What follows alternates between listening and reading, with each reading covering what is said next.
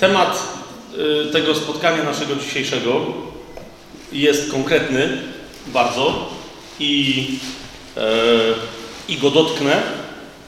Jak macie tekst biblijny, radziłbym, żebyście go mieli dzisiaj przed oczami, więc e. Kiedyś się mówiło otwórzcie Biblię, ale teraz nie wiem, co wy włączcie, czy co, co tam, co tam macie, no nie? Otwórzcie laptopy. Nie, to też jest przestarzałe, co ja gadam. Tablety. Okej. Kochani, temat, temat. Jak powiedziałem my, tam komuś w Krakowie, jaki jest temat, to mówi, uuu, w temacie są trzy brudne sprawy. Czyli pieniądze, polityka i kościół. Jeden się zgorszył, obok sobie mówi, dwie. Nie zrozumiał żartu. Tu widzę, że też niektórzy... Co? Są bardzo w, w rozumieniu wielu chrześcijan to nawet nie są tematy tabu. Albo inaczej, to są tak bardzo nie tematy nawet tabu, że są aż podwójnym tabu. Pieniądze zwłaszcza i polityka. Ale i Kościół. Ja nie wiem, dzisiaj od razu zaznaczam, że nie wiem, czy my w ogóle do, do, do czystości, świętości Kościoła i brudności idei różnych na temat Kościoła religijnych, czy w ogóle dziś dojdziemy.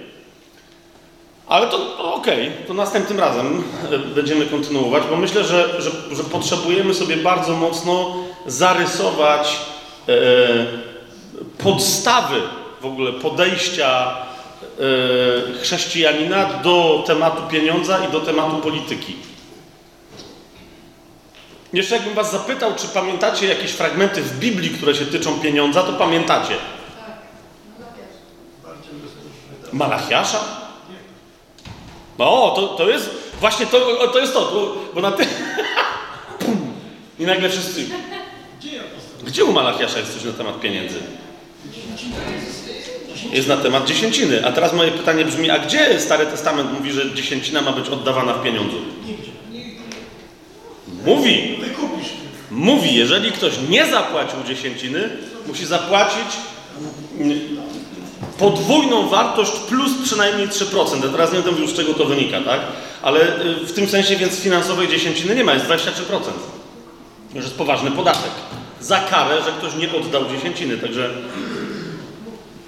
Mm. dzisiaj, dlatego ja zaznaczam, że dzisiaj będziemy mówić przede wszystkim o pieniądzu. Temat był finanse, a będziemy mówić o pieniądzu, o pieniądzach, a nie o dobrach materialnych, dlatego to jest, właśnie mówię. Ale jeszcze raz, jakbym powiedział, no to w takim razie, jeszcze raz pomyślcie. Gdybym zapytał o biblijne fragmenty tyczące się pieniądza. No, to, to, to no właśnie, chrześcijanie mówią, a to w zasadzie tam za wiele tego nie ma. Pamiętam kiedyś Dereka Prince'a, który to był też żart, ale ludzie się przerazili, a niektórzy se zaczęli robić notatki i on się przestraszył, że zamiast wszyscy złapać żart, to robią doktrynę z tego, co on powiedział. A powiedział absolutnie zgodnie z prawdą, że w Nowym Przymierzu są całe dwa rozdziały, całe dwa rozdziały poświęcone stricte, ale rozumiecie, od początku do końca, całe dwa rozdziały poświęcone pieniądzom. A mówi, a miłości jest poświęcony tylko jeden rozdział. Więc mówi z tego wniosek, że Biblia dwa razy więcej mówi o pieniądzach niż o kochaniu. I ludzie zaczęli, okej, okay. Derek Prince powiedział, czyli najwyraźniej, tak jest, i on i mówi, hej, halo, halo, to był żart, przepraszam, to nie, to nie tak jest. Bo to, że tam są dwa rozdziały, to nie znaczy, że to jest wszystko, co Biblia mówi na temat pieniędzy i to, że jest jeden rozdział na temat miłości. Chodzi mi o to, że nawiasem mówiąc, te wszystkie rozdziały, to ciekawe, są napisane do Koryntian. Mam nadzieję, że wiecie o czym, o czym mówię. To jest drugi list do Koryntian, ósmy, dziewiąty yy, rozdział. To są te rozdziały na temat pieniędzy i związku pieniądza z Kościołem i z życiem chrześcijańskim, a trzynasty rozdział pierwszego do Koryntian to jest ten rozdział, który mówi o w całości od początku do końca o miłości i tylko i wyłącznie yy, o miłości. Więc jeszcze, okej, okay, jeszcze, ale jeszcze pieniądze byśmy znaleźli w Biblii. Chociaż widziałem, widziałem po tych waszych twarzach, że to było takie tam w ogóle są jakieś pieniądze? Biblia tylko i wyłącznie mówi o tym, że pieniądze są straszliwe, przerażające, okrutne, brudne. Chrześcijanin w ogóle nie powinien mieć nic do czynienia z pieniędzmi. Nie ma większego hipokryty, jeżeli ktoś z Was się teraz zamierza obrazić, to jest dobry moment, żeby wziąć i się obrazić śmiertelnie i pójść, bo potem będzie jeszcze tylko gorzej. Nie ma większego hipokryty, jak chrześcijanin lub hipokrytki większej niż chrześcijanka, którzy twierdzą, że nienawidzą pieniędzy, że pieniądze są czymś złym, że, że, że to jest coś, co, co widzą w Biblii e, i czym żyją.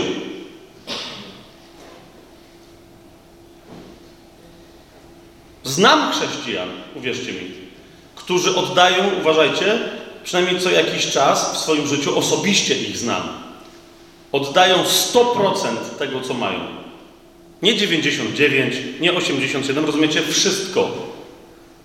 Na przykład, kiedy się kończy rok, wiecie o kim mówię?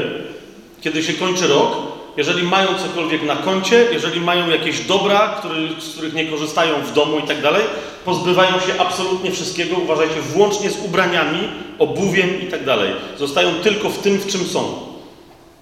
Więc yy, znam takich chrześcijan i nigdy w życiu od nich nie słyszałem, że pieniądze są jakąś błazenadą, że są czymś brudnym, że są czymś i tak dalej. Hmm? Zaraz, zaraz pójdziemy dalej. I druga rzecz, której dzisiaj myślę, że bardzo koniecznie potrzebujemy dotknąć, to, to jest kwestia polityki. I to jest jeszcze lepsze, bo y, właśnie tam z kimś rozmawiając w Krakowie, tam mnie ktoś zapytał, mówi zaraz, ale będziesz mówić o polityce co? No mówię, no to, co Biblia ma do powiedzenia na temat polityki. I autentycznie tam był akurat gość, z którym gadałem, który dość zna Biblię. On był taki z mówi, ale Biblia nic nie mówi na temat polityki. No właśnie. Jest dobre pytanie, nie? Co Biblia mówi na temat polityki? Na temat naszego w niej udziału, na temat. Hmm? Więc myślę, że, że bardzo tego dziś potrzebujemy, zwłaszcza, kochani, że przed nami. Ja nawet nie wiem, czy, czy sobie. Ja wiem, czy sobie, sobie to wiem, ale nie wiem, czy Wam tego życzyć, czy nie życzyć, czy co, bo dziś z niektórymi chrześcijanami, chociaż nie, tutaj, jest, tutaj są sami chrześcijanie, a zwłaszcza chrześcijanki śmiałe, odważne, czekające. Wczoraj z pastorową żeśmy rozmawiali i, i chciałem ją w ramach mojego osobistego biblijnego trollingu, chciałem ją postraszyć, że nadciąga absolutnie wszystko, co najgorsze w Biblii opisane na koniec czasów, że nadciąga, a ta z, z absolutną szczerością Kasia rozpromieniła się i mówi Halleluja, super. Powie, co to oznacza. Jeżeli nadciągają te wszystkie straszne rzeczy, o których Biblia mówi, że mogą nadciągać, to jednocześnie pamiętała, że Pan Jezus powiedział, ale wy, kiedy to wszystko dziać się zacznie, nabierzcie ducha i podnieście głowy, bo to nadciąga wasze zbawienie. Super. Chcę, o właśnie przyszła, yy, szczęśliwa pastorowa, że się, że, się, że się kończy świat. Ale co chcę powiedzieć? Na razie jeszcze zostawię w, w przestrzeni pewnej tajemnicy, bo mamy cały dzień, e, kwestie polityczne, chociaż mówię, niektórzy z mogą już wiedzieć, o czym ja mówię. Ale zwróćcie uwagę, że im bliżej będziemy końca, tym bardziej chrześcijanie, zwłaszcza chrześcijanie, żeby nie rzec, że w pewnym momencie tylko chrześcijanie, będą skonfrontowani tematem pieniądza i z tematem polityki w sposób absolutnie śmiertelny. Chcę nam zwrócić uwagę na to, że kiedy przyjdzie to, co ma przyjść, i teraz niezależnie, niezależnie od tego, czy wy uważacie, że, że pochwycenie będzie przed wielkim uciskiem, po czy w środku, to nawet jeżeli uważasz ty, że będziesz pochwycona czy pochwycony przed wielkim uciskiem, i ja nie mówię, że to jest jakiś błąd, wszystko gra, ale nawet jeżeli tak uważasz, to pamiętaj, że wciąż będą ludzie, którzy będą się mogli nawrócić i którzy się nawrócą w trakcie wielkiego ucisku. Bo inaczej o czym mówiłaby Księga Objawienia, powiadając, że ci, którzy nie przyjmą znamienia czy też znaku bestii, nie będą mogli, pamiętacie to? W tym systemie, który zapanuje, nie będą mogli ani kupić, ani sprzedać. To jest mowa bardzo konkretnie o w ogóle możliwości posługiwania się pieniędzmi. Jeżeli ktoś, ja rozumiem, że nas może nie być, że pochwycenie nastąpi przed, ale chodzi mi o to, że my to musimy rozważyć, Bo rozumiecie, nas może nie być, ale jeżeli na przykład to nauczanie, jakieś inne na ten temat, jakaś książka i tak dalej, zostanie dla tych biednych, albo nie wiem, szczęśliwych, to wszystko zależy od punktu widzenia chrześcijan na tamten czas, oni będą potrzebowali się znaleźć. Co teraz mamy zrobić? Będzie, jest, to jest ewidentne e, oświadczenie w Biblii, że nie będą mogli posługiwać się czymkolwiek, przy pomocy czego będzie można nabywać. Nie będą też mogli korzystać z tego, że komuś coś oddadzą, nie będą mogli odnieść żadnego zysku. No wiecie, na, na, na, przy tych wszystkich transakcjach. To będzie niemożliwe. Jak wtedy żyć? Jak wtedy żyć? Teraz uważajcie, że zanim pójdziemy dalej, e, bo oczywiście to się też, widzicie, że częściowo wiąże z polityką, ale chodzi mi o to, że ta konkretna część polityki jest nieuchronna. Tak będzie. Kto nie przyjmie znamienia bestii, nawet jeżeli nie od razu zostanie ścięty, no bo właśnie, niech sobie pocierpi, nie będzie mógł ani kupić, ani sprzedać. W tej kwestii Biblia jest jasna. Teraz, teraz druga rzecz. Czy to są jedyne kwestie polityczne, z którymi będziemy musieli się zetrzeć w tym ostatnim czasie? Oczywiście, że nie. Ale teraz trzecia rzecz, bo niektórzy z Was mogą mówić, okej, okay, ale co mnie obchodzą czasy ostateczne, czasy wielkiego ucisku? Ja wierzę w to, że będę pochwycona czy pochwycony przed wielkim uciskiem. Fantastycznie. Teraz mam kolejne pytanie. Czy uważasz, że na czas wielkiego ucisku Biblia dla wierzących ludzi przewiduje inne zasady postępowania z pieniędzmi niż wcześniej?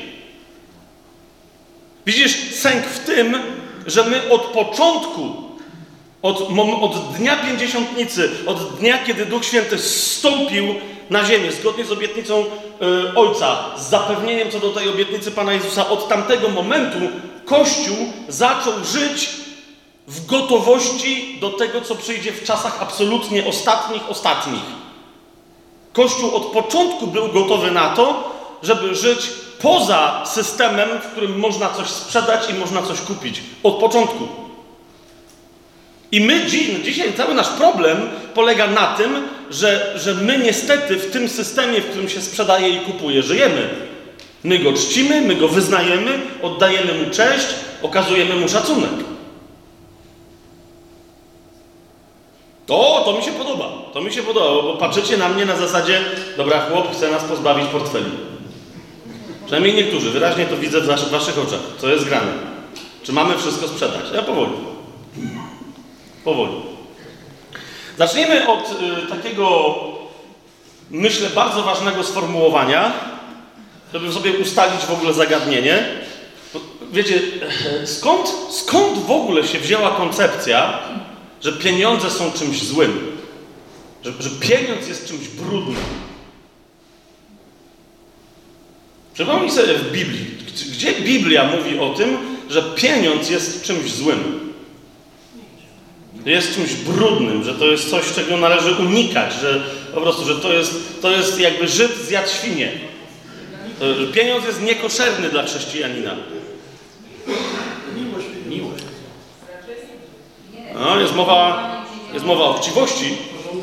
Jest mowa o chciwości, jest mowa o stosunku, o, o relacji do pieniądza, ale nie ma mowy o, o samym pieniądzu jako czymś dobrym lub złym. Prawda? Też nieprawda. Nie ma mowy o tym, że pieniądze są czymś złym, ale każdy rodzaj tego, co my nazywamy e, mocą finansową, jest w Biblii uznany za coś bardzo dobrego. Okej, okej, okej, okej. Od tego musimy zacząć. Żebyśmy dalej zrozumieli, co się dzieje w Biblii. Ten paradygmat biblijny. Jak sobie otworzycie Księgę Objawienia, bo myślę, że od tego należy absolutnie zacząć.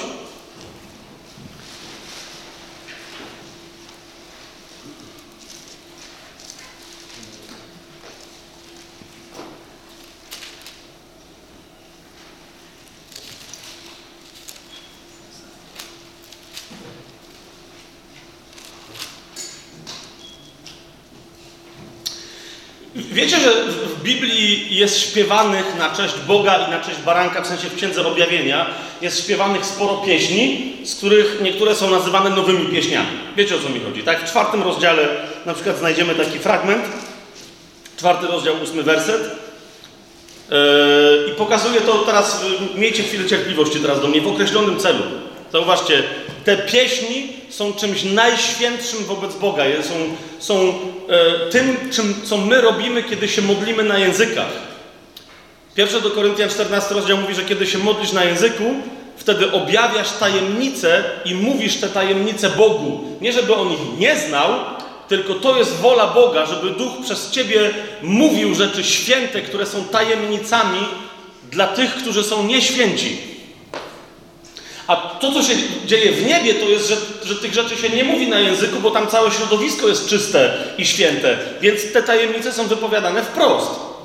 I niezależnie od tego, jak myśmy się osłuchali, wiecie, najbardziej denerwująca mnie rzecz to jest, jak, jak słyszę, yy, że na przykład lider uwielbienia gdzieś mówi, że a teraz zaśpiewamy coś, co Biblia nazywa pieśnią nową. I słyszę absolutnie starą piosenkę. Ja nie sądzę, żebyśmy my teraz na ziemi byli w stanie zaśpiewać to, co Księga Objawienia nazywa nową pieśnią. To, że ty widzisz, jakie tam są słowa, to jeszcze nie znaczy, że ty wiesz, o co chodzi. Rozumiesz? Popatrzcie, czwarty rozdział, ósmy werset. Każde z tych czterech stworzeń miało po sześć skrzydeł dookoła, a wewnątrz były pełne oczu. I bez odpoczynku, dniem i nocą mówią: Święty, święty, święty, Pan Bóg wszechmogący, ten, który był i który jest i który ma przyjść. Mówię Wam, że na temat każdego z tych słów nie wiemy prawie nic. A to, co wiemy, jest, jest tylko chwalebnym, ale jednak domysłem. Powiedz mi, jakbym, jakbym teraz zapytał Ciebie, siostro albo bracie, co to znaczy, że, że, że te stworzenia jeszcze w ogóle zwróćcie uwagę, o czym my mówimy.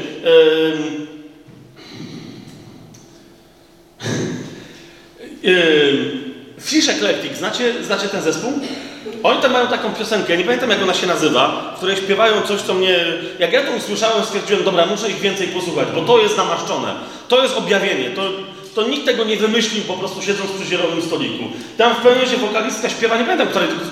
Zawsze Mój ulubiony utwór, nie pamiętam jak się nazywa. No może wy będziecie wiedzieć lepiej. Ona tam śpiewa w pewnym momencie, bo mówi o, śpiewa o sali tronowej, co u nich jest dosyć częste, a ostatnio nawet się razem modliliśmy i w czasie modlitwy normalnie w niedzielę na nabożeństwie w zborze pół zboru zostało dosłownie razem z nami przeniesione do sali tronowej. Odjazd, ale to nie jest to, o czym chcę mówić. Niemniej ona śpiewa w pewnym momencie I wanna see what the creatures see. To znaczy, chcę widzieć to, co istota widzi. To, co widzi, jej chodzi o jedno z tych stworzeń czterech, pamiętacie, które stoją przy tronie. I teraz, yy, wiecie, pierwsze co miałem w sobie to takie, takie ja, no, jasne, też bym tam chciał stać i widzieć to, co widzi ta istota. Nie chcielibyście stać przy tronie i widzieć to, co widzi ta istota? Ale teraz jak Ci mówię, czy chciałabyś widzieć, czy chciałbyś widzieć to, co widzi tam ta istota? To czy wiesz, o co w ogóle chodzi, kiedy ci mówię, co widzi ta istota? Okej, okay, widzę, że nie rozumiecie, o czym gadam, dobra? Zobaczcie yy, wcześniej, w czwartym rozdziale, szósty werset, żebyście zrozumieli, o co mi chodzi, jak niewielkie jest nasze zrozumienie. Ona śpiewa I wanna see what the creatures see. Chcę widzieć to, co widzi ta istota, ale zobacz, czym patrzy ta istota. Szósty werset. Przed tronem było też morze szklane, podobne, yy, tak jest, podobne do kryształu, a pośrodku tronu i wokoło tronu były cztery stworzenia pełne oczów z przodu i z tyłu.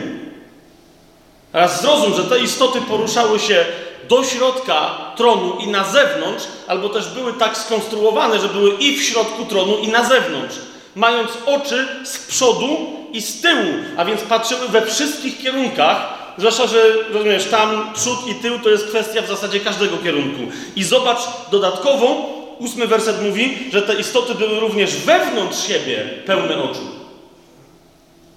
No to teraz ja nadal chcę zobaczyć, co widzi ta istota, ale ja nawet nie wiem za bardzo, jak ona widzi. Rozumiecie, o co mi chodzi? To masz istotę, która, która sam wzrok ma, ma w nieporównany w ogóle sposób bardziej złożony niż nasz. Ja mam jedno oko lewe, drugie prawe i patrzę do przodu. Już świnka morska widzi lepiej. Ona się boi, że ją ptak zaatakuje i ma, wiecie, z boku czaszki i tak dalej. Mucha pewnie lepiej widzi. A chodzi mi o to, że te istoty ma, są całe złożone z oczów. A jeszcze jedna wygląda jak orzeł, druga jak człowiek, trzecia. Rozumiecie, co się tam dzieje? Ja najpierw bym chciał zobaczyć te istoty, a potem chcę zobaczyć to, co widzą te istoty. Więc zrozum, i teraz taka istota, kiedy ona śpiewa o Bogu, że On jest święty, a po tym jak mówi, że On jest święty, mówi drugi raz, że ten Bóg jest święty, a potem jak już powiedziała dwa razy, pamiętaj, że to jest umysł hebrajski, mówi trzeci raz, że ten, który jest po dwakroć święty, jest po trzykroć święty, kapujesz, to moglibyśmy siedzieć tutaj, na tej sali przez najbliższy rok i rozważać koncepcję świętości Boga w Biblii. I, I po tym roku pewnie byśmy odpłynęli, ale nadal nasze zrozumienie byłoby niewielkie. Chyba, że otrzymalibyśmy krok po kroku właściwe objawienie, ale wtedy nie bylibyśmy w stanie przekazać go innym, z wyjątkiem przekazania im objawienia. Po co ja o tym mówię? Żeby Wam uświadomić, o jak świętych rzeczach, tajemniczych, ostatecznych, boskich są śpiewane rzeczy przed tronem Bożym. Zobaczcie, oni tu śpiewają święty, święty, święty, Pan, Bóg, Wszechmogący. Każdy z tych wyrazów to jest nieskończona historia, którą się będziemy zachwycać, jak już się znajdziemy e, w tej rzeczywistości i w tej obecności. Później macie 24 starszych w 10-11 wersecie, którzy znowu śpiewają Godzien jesteś, Panie, wziąć chwałę i cześć i moc, ponieważ Ty wszystko stworzyłeś. Zauważ, my w języku polskim posługujemy się tymi wyrazami, jakbyśmy, ja nie wiem, komu łaskę robili. Rozmawiam ostatnio z uwielbieniowcami, naprawdę dobrymi, pytam się ich, jaka jest różnica między chwałą, czcią, uwielbieniem, wysławianiem, wywyższaniem i uwielbianiem. I oni mieli takie twarze, rozumiesz tak? Jest to samo. Co, co, co? To samo. Jeden chłop miał wprost w oczach napisane, każdy nauczyciel jest upierdliwcem. Co, co, co, co chcesz? No, śpiewamy, gromy, podnosimy ręce, jest gitara. No co ci chodzi? To człowieku. Jaka jest różnica? Ostatnio, jak żeśmy sobie nieco więcej o tym opowiadali w Krakowie, przy okazji tam pewnych y, zajęć, niektórzy byli zdumieni. Widzisz, na przykład e, w Biblii absolutnie zaczniesz rozumieć psalmy znacznie lepiej, jak odkryjesz, że w Biblii, e, jeżeli masz dobre tłumaczenie, chwała zawsze jest wypowiadana przy pomocy ust i języka. Cześć jest oddawana przy pomocy ciała. A zatem, jeżeli ktoś powiedział, że oddał Bogu cześć i chwałę, to znaczy, że fizycznie na przykład upadł na twarz przed Bogiem i leżąc twarzą do ziemi przed Bogiem zaczął śpiewać. Rozumiesz? Upadek przed Bogiem na twarz to jest cześć, którą oddaje ciałem. To, co robi, co mówi ustami i jak śpiewa, to jest chwała. Hmm? Zasadniczo w każdym miejscu, gdzie macie w Starym Przymierzu, zwłaszcza w psalmach, gdzie macie określenie moja chwała, ona po prostu oznacza mój język lub mój, mój język i moje usta. Niektórzy nie wiedzą, co jest grane. Czytają u Dawida i mówią: Obudź się, moja cytro i moja harfo. Obudź się też, moja chwało. Ja wiem, no co, ale co, co? Pyszałek? Co, co, mu się ma, co mu się ma obudzić? Ale jemu chodzi o język. Po co? Rozumiesz teraz, co to znaczy oddawać Bogu chwałę? Językiem możesz się chwalić, możesz kogoś chwalić, żeby coś zyskać. Pamiętacie, jak Pan Jezus powiedział, jak możecie uwierzyć, Ewangelia Jana, 5 rozdział, 44 werset, jak możecie uwierzyć, skoro szukacie i oczekujecie chwały jedni od drugich, zamiast oczekiwać chwały od tylko i wyłącznie Boga. To jest to, o co chodzi, o to, co kto powie na Twój temat, co, co, co, co wyrazi przy pomocy swojego języka. To jest chwała. Oddawanie, zwróć uwagę, w Biblii nikt nikomu Bogu nie daje chwały. Wiecie o co mi chodzi? Chwałę się Bogu oddaje. Najpierw On ci ją musi dać i ty ją oddajesz Mu. Bóg najpierw Tobie musi dać cześć i ty ją Mu możesz oddać. My nie możemy dawać Bogu, bo ja, ja bym mógł dać Bogu coś, gdybym coś sam wyprodukował, a On tego nie miał. Ale Paweł się pyta, cóż masz, czego byś nie otrzymał? Cześć, chwałę możesz Bogu oddać. To, co robią ci starsi tutaj w czwartym rozdziale, w dziesiątym, jedenastym wersecie, zwróćcie uwagę, to jest dokładnie to, o czym mówią. Upadło 24 starszych przed zasiadającym na tronie i oddało pokłon żyjącemu na wieki wieków i rzucało swoje korony przed tronem, mówiąc, zobaczcie, godzien jesteś, Panie, wziąć chwałę, to jest to, co oni mówią. Oddają mu chwałę ustami. Wziąć cześć dla tego, co robią. Leżą, oddają mu cześć fizycznie. I co? I moc dla tego, co robią. Zrzucają korony, które są oznaką, że mają władzę, że mają moc. Odrzucają je jemu. Oddają mu władzę, oddają mu chwałę, cześć i moc, ponieważ Ty wszystko stworzyłeś i tak dalej, i tak dalej, i tak dalej. Teraz dlaczego o tym mówi? Co to ma wspólnego z pieniędzmi? Ponieważ kluczowym momencie tych śpiewań, bo te śpiewania powracają i Jan cały czas komentuje, że oni znowu zaśpiewali i znowu zaśpiewali i znowu zaśpiewali i w pewnym momencie rozlega się najpotężniejszy śpiew. Skąd o tym wiemy? Bo jest podana liczba. Zobaczcie piąty rozdział. Tam jest właśnie ta sławna nowa pieśń, dziewiąty werset. I śpiewali nową pieśń, godzien jesteś wziąć księgę i tak dalej, i tak dalej. I zobaczcie, co się dzieje. Jedenasty werset. Zobaczyłem też i usłyszałem głos wielu aniołów dokoła tronu i stworzeń, i starszych, a liczba ich to już nie jest 24 starszych, a liczba ich, tych wszystkich, całej tej ekipy, a liczba ich wynosiła 10 tysięcy razy 10 tysięcy i tysiące tysięcy. No to masz podaną dosyć precyzyjną liczbę.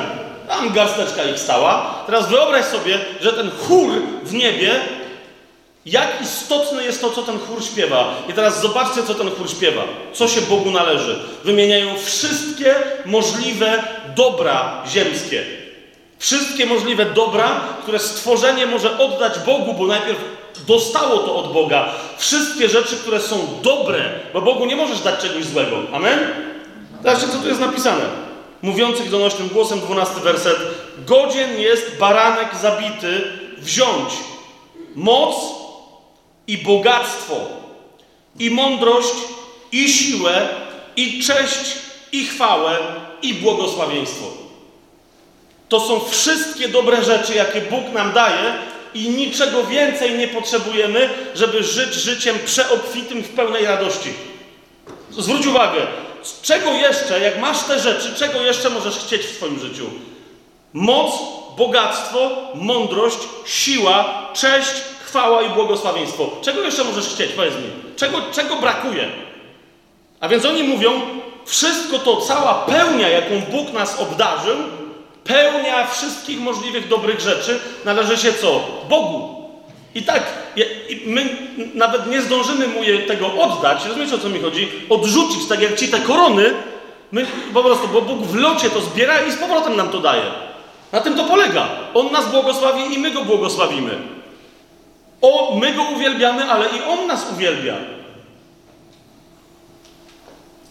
Maja na mnie patrzy. On nas uwielbia? Zobaczcie, nie będziemy dzisiaj tego, chociaż może warto byłoby to rozważyć. 17 rozdział Ewangelii y, Jana. Tam jest, słuchajcie, tam jest, tam jest nieprawdopodobne, genialne, nie, ach, trudne do pojęcia, ale zachwycające koło miłosnego tańca, w którym my się znajdujemy. Jezus mówi, Ojcze, uwielbij mnie. Zobaczcie, on się tego domaga, bo wie, że to jest naturą. Mówi, Ojcze, uwielbij mnie. Tak jak ja Ciebie uwielbiłem. Ja Ciebie uwielbiłem, teraz Ty mnie uwielbij. Przecież to tak jest. I teraz w 17 rozdziale, rozumiecie, on, Jezus nagle włącza nas. I on mówi, że ojcze, ja im przekazałem to, te słowa, które Ty mi dałeś, ale jednocześnie mówi, ja im przekazałem tą chwałę, którą Ty mi dałeś. Rozumiecie? Sensacja! My jesteśmy włączeni do tego uwielbienia. Zresztą to nie jest jedyne miejsce, gdzie Jezus mówi, że Ojciec przyjdzie i was uwielbi. Ojciec! Dlaczego? Bo On uwielbia Cię uwielbiać. To czemu nie miałby Cię uwielbić? Zobacz, w tym kontekście wszystkich dobrych rzeczy, które Bóg ma dla swoich dzieci, pojawia się co? Pojawiają się bogactwa. Jeszcze raz zwróć uwagę. Dwunasty werset. Moc i bogactwo. Godzien jest baranek zabity wziąć moc i bogactwo, i mądrość, i siłę, i cześć, i chwałę, i błogosławieństwo. To wszystko należy się barankowi.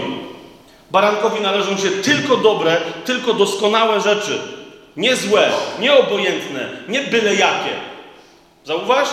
Słowo Boże mówi wyraźnie, że do takich aspektów jak moc, chwała, błogosławieństwo, mądrość należą także co? Bogactwa. I tu sprawdźcie sobie Grekę, sprawdźcie sobie wszystkich dowolnych komentatorów.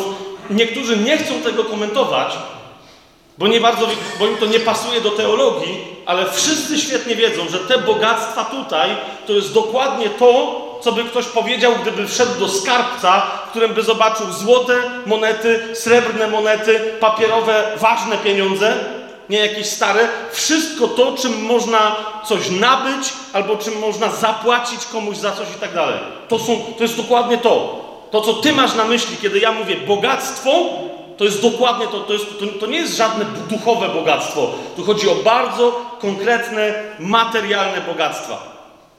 Dzisiaj nawet nie chcę tego robić, bo, bo, bo, bo my się mamy zastanowić nad tym, co to znaczy w naszym życiu. Ale zauważcie, yy, Biblia w wielu miejscach stanowi, tak jak na przykład w księdze Aggeusza wprost, yy, mówi, że całe złoto i srebro ziemi należy do Boga. Nie, nie wiem zresztą, czy się w ogóle zastanawialiście kiedykolwiek nad fenomenem złota. Nie wiem, czy się nad tym zastanawiać, dlaczego złoto, srebro mają taki charakter. Ja kiedyś, pamiętam, mając związek a propos polityki y, z, z wolnorynkowymi, libertariańskimi nurtami, politycznymi ugrupowaniami, jako młody człowiek, kojarzycie Janusza Korwina-Mikkego? Oczywiście. Oczywiście. Jako bardzo młody człowiek, to był 90 chyba pierwszy czy drugi rok, to można sprawdzić, kiedy wyszedł, wyszło, to był pierwszy rok, kiedy wyszedł, wyszło czasopismo, które wtedy do niego należało, najwyższy czas, do, dokładnie poświęcone właśnie gospodarce wolnorynkowej i tak dalej. Ja byłem, y, miałem tam jako bardzo młody człowiek opublikowane dwa teksty, takie po, po, po, potężne teksty, tak, to, to można sprawdzić, można to znaleźć na temat, y, na temat polityki gospodarczej Kazimierza Wielkiego i e, swoją drogą na temat psychiatrii. No właśnie. Potem mnie psychiatrzy w Krakowie znienawidzili po tym tekście. I chodzi mi o co? Że, że w ty, bo, bo po co ja to mówię? Nie, nie, żeby te nurty jakoś chwalić, tylko chodzi mi o to, że w ramach tych nurtów jednym z bardzo istotnych elementów jest tak y, całej debaty e, tak zwanej e, austriackiej szkoły ekonomicznej jest tworzenie pieniądza na bazie tak zwanego parytetu złota. Czyli żeby tyle było funkcjonującego papierowego pieniądza w danym kraju, ile jest w rezerwach, czyli żeby zawsze, wiecie, e, pieniądz był biletem, tak jak kiedyś w Stanach Zjednoczonych na dolarach miało napisane, że za jednego dolara możesz dostać tyle i tyle uncji srebra lub tyle i tyle złota, tak? To było wtedy jasne, czym operujemy, że to nie jest wymyślony pieniądz. Parytet złota. Ale pamiętam, że się odbywały debaty, skąd w ogóle złoto ma taką wartość.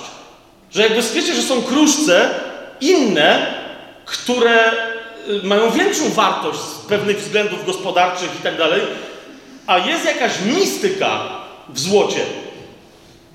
I, I, ja wtedy pamiętam, że jak coś zrobicie, jak jakiś taki, taki, taki głupkowate to było stwierdzenie, że najwyraźniej Bóg swój palec na złocie położył.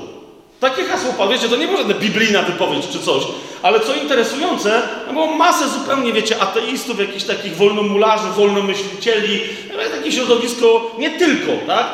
I jakby wszyscy kiwnęli głową i stwierdzili, no chyba rzeczywiście tak. Nie wiadomo czemu. Najwyraźniej Bóg, jeżeli jest jakiś, to jakiś Bóg położył na złocie palec. Złoto jest naznaczone, srebro jest naznaczone. Jest, jest jakaś magia, jest jakieś misterium w tym kruszcu.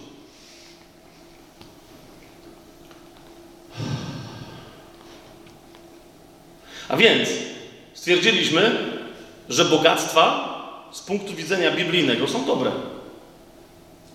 Bogactwa, nie, dzisiaj nie mamy na to czasu, ale zobaczcie, że w tysiącletnim królestwie e, mnóstwo bogactw ze względu na to właśnie, że godzien jest baranek przyjąć te wszystkie bogactwa. Bogactwa, zwłaszcza te, które były skradzione, niesprawiedliwie zagrabione, e, oszukańczo wyłudzone itd., tak itd., tak te wszystkie bogactwa trafią do Jerozolimy, do siedziby zamieszkania na ziemi baranka, Pana Jezusa, który wróci na ziemię i będzie rządzić rózgą żelazną nad wszystkimi narodami.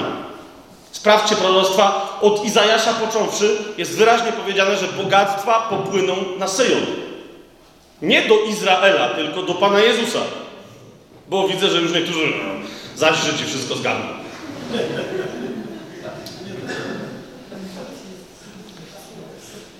Ta ziemia, która została obiecana Izraelowi, zwróćcie uwagę, zwłaszcza według tego, o czym na przykład prorok Ezechiel mówi, ale nie tylko, ta ziemia będzie podzielona. Rzeczywiście plemiona Izraela mają konkretne pasy ziemi, ogromne terytoria, które będą, ogromne może przesadziłem, ale bardzo duże terytoria, które będą do nich należeć, ale centralny pas będzie należeć do pomazańca, będzie należeć do, do Hamosia, do, do Mesjasza i do tych, którzy są z nim. A więc centrum tego, co jest ziemią obiecaną, należy do ciebie, siostro, i do mnie, bracie. A ja nie wierzę te bogactwa, tylko że tam ta ziemia, to będziemy mieli tam udział. poza tym, poza tym, e, poza tym powiedziałbym, ja nie wiem, czy to dobrze, czy. Znaczy, tam już wszystko będzie dobrze, tak? Ale z drugiej strony zauważcie, że Pan Jezus wcale nie żartuje, kiedy w przypowieści o minach opowiada, że ci, którzy byli wierni w rzeczach małych, zostaną postawieni nad miastami. Nie wiem, czy zwróciliście kiedykolwiek na to uwagę. Byłeś wierny w rzeczach małych, tak? Dostałeś pięć min, oddajesz dziesięć, nad pięcioma miastami, nad dziesięcioma miastami, nad trzema, tak dalej cię postawię. Więc jest pytanie, czy to będzie zarząd nad innymi narodami, czy to będzie zarząd w Izraelu nad miastami, które będą należeć do działu Pana? Tego nie wiem. Przyznam, że nie zastanawiałem się nad tym za daleko. No ale byłoby mieć głupio trochę, trochę, nie? Rezydencję niedaleko Pana Jezusa, a zarządzać miastami na Syberii. No, trochę... A inna rzecz, że ja nie wiem, może Pan Jezus wtedy jakieś teleporty... No, no rozumiecie, no nie wiem, to jest tysiącletnie królestwo, może wcale to nie będzie siara, tak? Wstajesz rano z radością, idziesz do pracy dla króla o godzinie 10, wracasz o tam 16, pyk, pyk, podróż trwa 13 sekund, tyle, tak? I jest nawet całkiem przyjemna, po drodze w ramach podróży jeszcze masz szybki masaż czy coś tam. To jest królestwo, to jest królestwo. To jest królestwo. Widzicie, kochani, jedna z tych rzeczy, która tkwi, dlaczego ja tak gadam o tym i gadam i nie przechodzę do dalszego, bo widzę, że niektórym już pali, czyli co ja mam robić z tym portfelem, bo mi ciąży. Widzicie, to, to jest cały czas jedna, jedna, nie wiem, to jest całkiem możliwe, jest całkiem możliwe, że jak ja umrę kiedyś i ktoś potem opowie, co Błaszkiewicz w ogóle, co mu się udało zrobić w życiu, całkiem możliwe, że ktoś powie, walczył z platonizmem. Skutecznie. Że jakby było skutecznie, to halleluja. Ponieważ większość chrześcijaństwa dzisiaj to nie jest chrześcijaństwo biblijne, ale to jest platoński postkatolicyzm. Rozumiecie, wyobrażanie sobie nieba, które jest niemożliwe do wyobrażenia, ponieważ jest popłuczynami po platońskim świecie idei. Cały, rozumiecie, od małego, i to nie tylko wcale w kościele rzymskokatolickim. Popytajcie się po, po dowolnych, zresztą tutaj jest sporo ludzi ze zborów różnych, tradycyjnych, bo już waszego to nie wiem, czy bym nazwał tradycyjnym zborem. A, ale ja też nie wiem, co wy na szkółce niedzielnej robicie, ale chyba jest wszystko ok. W każdym razie, wiecie, no nie, nie, nie nasłuchaliście się od małego, że jak człowiek dobry umrze, to idzie do nieba? Przecież gdzie nie jestem? Tutaj już nie muszę tego, bo tu widzę, że tu wszyscy wiedzą, o, znany jest nam temat. Ale naprawdę mówię wam, w wielu miejscach ludzie są zszokowani, jak im mówię, że że jedna z naj, naj, najfantastyczniejszych rzeczy, która mnie ucieszyła, jak zacząłem studiować Biblię i traktować ją poważnie, to było, że nie idę do nieba. No rozumiecie, to był jeden z największych. Nie wiedziałem, że aż taki ciężar mam na sobie. Jak to za mnie, że nie idę do nieba. A widzę, że tu nadal są niektórzy zdziwieni. W sensie, nawet jak pójdziemy do nieba, to Bogu niech będą dzięki na niedługą chwilę. Naszym celem jest co? Naszą całą nadzieją jest co? Jest zmartwychwstanie. Taki jest plan Boży. W czym? W ciałach. Żeby co? Żeby mieszkać na nowej ziemi pod nowym niebem. Na litość boską. Pan Jezus wróci na ziemię i jest powiedziane, że jak przejmie wreszcie należny mu od zawsze tron Dawida, jak zasiądzie na ziemi, na tronie swojej chwały, to kiedy z tego tronu zejdzie? Nigdy. No właśnie o to mi chodzi. Nigdy. To po co ja bym miał gdzieś latać po jakichś obłokach, jak jakaś durna kometa, halleja? Rozumiecie? Po co? Co ja tam mam robić? Co ja tam mam robić? Jak czytałem opis królestwa u Ireneusza pierwszy raz, pamiętam, nie, nie wierzyłem w to, więc co chwila sprawdzałem, bo to czytałem po angielsku, mówię, nie, nie, nie, to jest niemożliwe. Sprawdzam Ireneusz. Rozumiecie, jest, jest Pan Jezus, jeden z jego apostołów, to jest Jan Ewangelista, apostoł, ten, który napisał Księgę Objawienia. Jego uczniem, uczniem Jana Apostoła jest Polikarp, a uczniem Polikarpa jest Ireneusz. Rozumiecie? Czyli on ma do Pana Jezusa po drodze dwóch gości, w tym Jana Ewangelistę. I on w Adversus Herezes pisze o tysiącletnim królestwie. To jest jedna z rzeczy, która przetrwała, bo Kościół w pewnym momencie w, w czwartym, w piątym wieku Kościół rzymskokatolicki zaczął kasować wszystkie teksty e, wszystkich oryginalnych, prawdziwych ojców Kościoła, bo oni wszyscy mówili o królestwie. Wszyscy bez wyjątku. I oni zaczęli to kasować. Ale jeden Ireneusz, Adversus Herezes było Kościołowi rzymskokatolickiemu potrzebne, więc zostawili ten jego tekst Albo po prostu to było, bo to była taka gruba księga, że wiecie, a to jest tam chyba trzeci tom, więc tam nie do, może, wiecie, cenzor nie doczytał. I tam jest kilkanaście stron na temat królestwa. Ireneusz mówi wyraźnie, że tak nauczał Jan, bo twierdził, że to wie od Pana Jezusa. Rozumiecie? I to po prostu, to, tam jest, oni, pierwsi chrześcijanie tym żyli. Rozumiecie? Oni sobie opisywali, jak będzie pszenica wyglądać w tysiącletnim królestwie pod Bożym błogosławieństwem. Że winogrona będą tak wspaniałe, to jest jeden z takich opisów, że winogrona będą tak wspaniałe, że jednym, nie kiściem, y, jedną, nie jedną kiścią, ale że jednym owocem z kiści, rozumiecie, będzie, będzie można podzielić obiad na sześć osób. Czy tam, nie wiem, czy obiad, w każdym razie posiłek. Będą siedzieć, będą sobie kroić jedno winno, winne grono. Gapujecie? Będą jeść, mm, zachwycać się. Ja nie wiem, co bym miał w niebie Rozumiesz, siedzisz w niebie, chmura, Śpiewnik.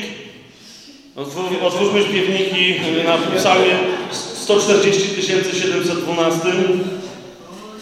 Aleluja! Znaczy, dookoła wszyscy jak mormoni w krawatach. Aha! Przecież to jest piekło! To jest piekło!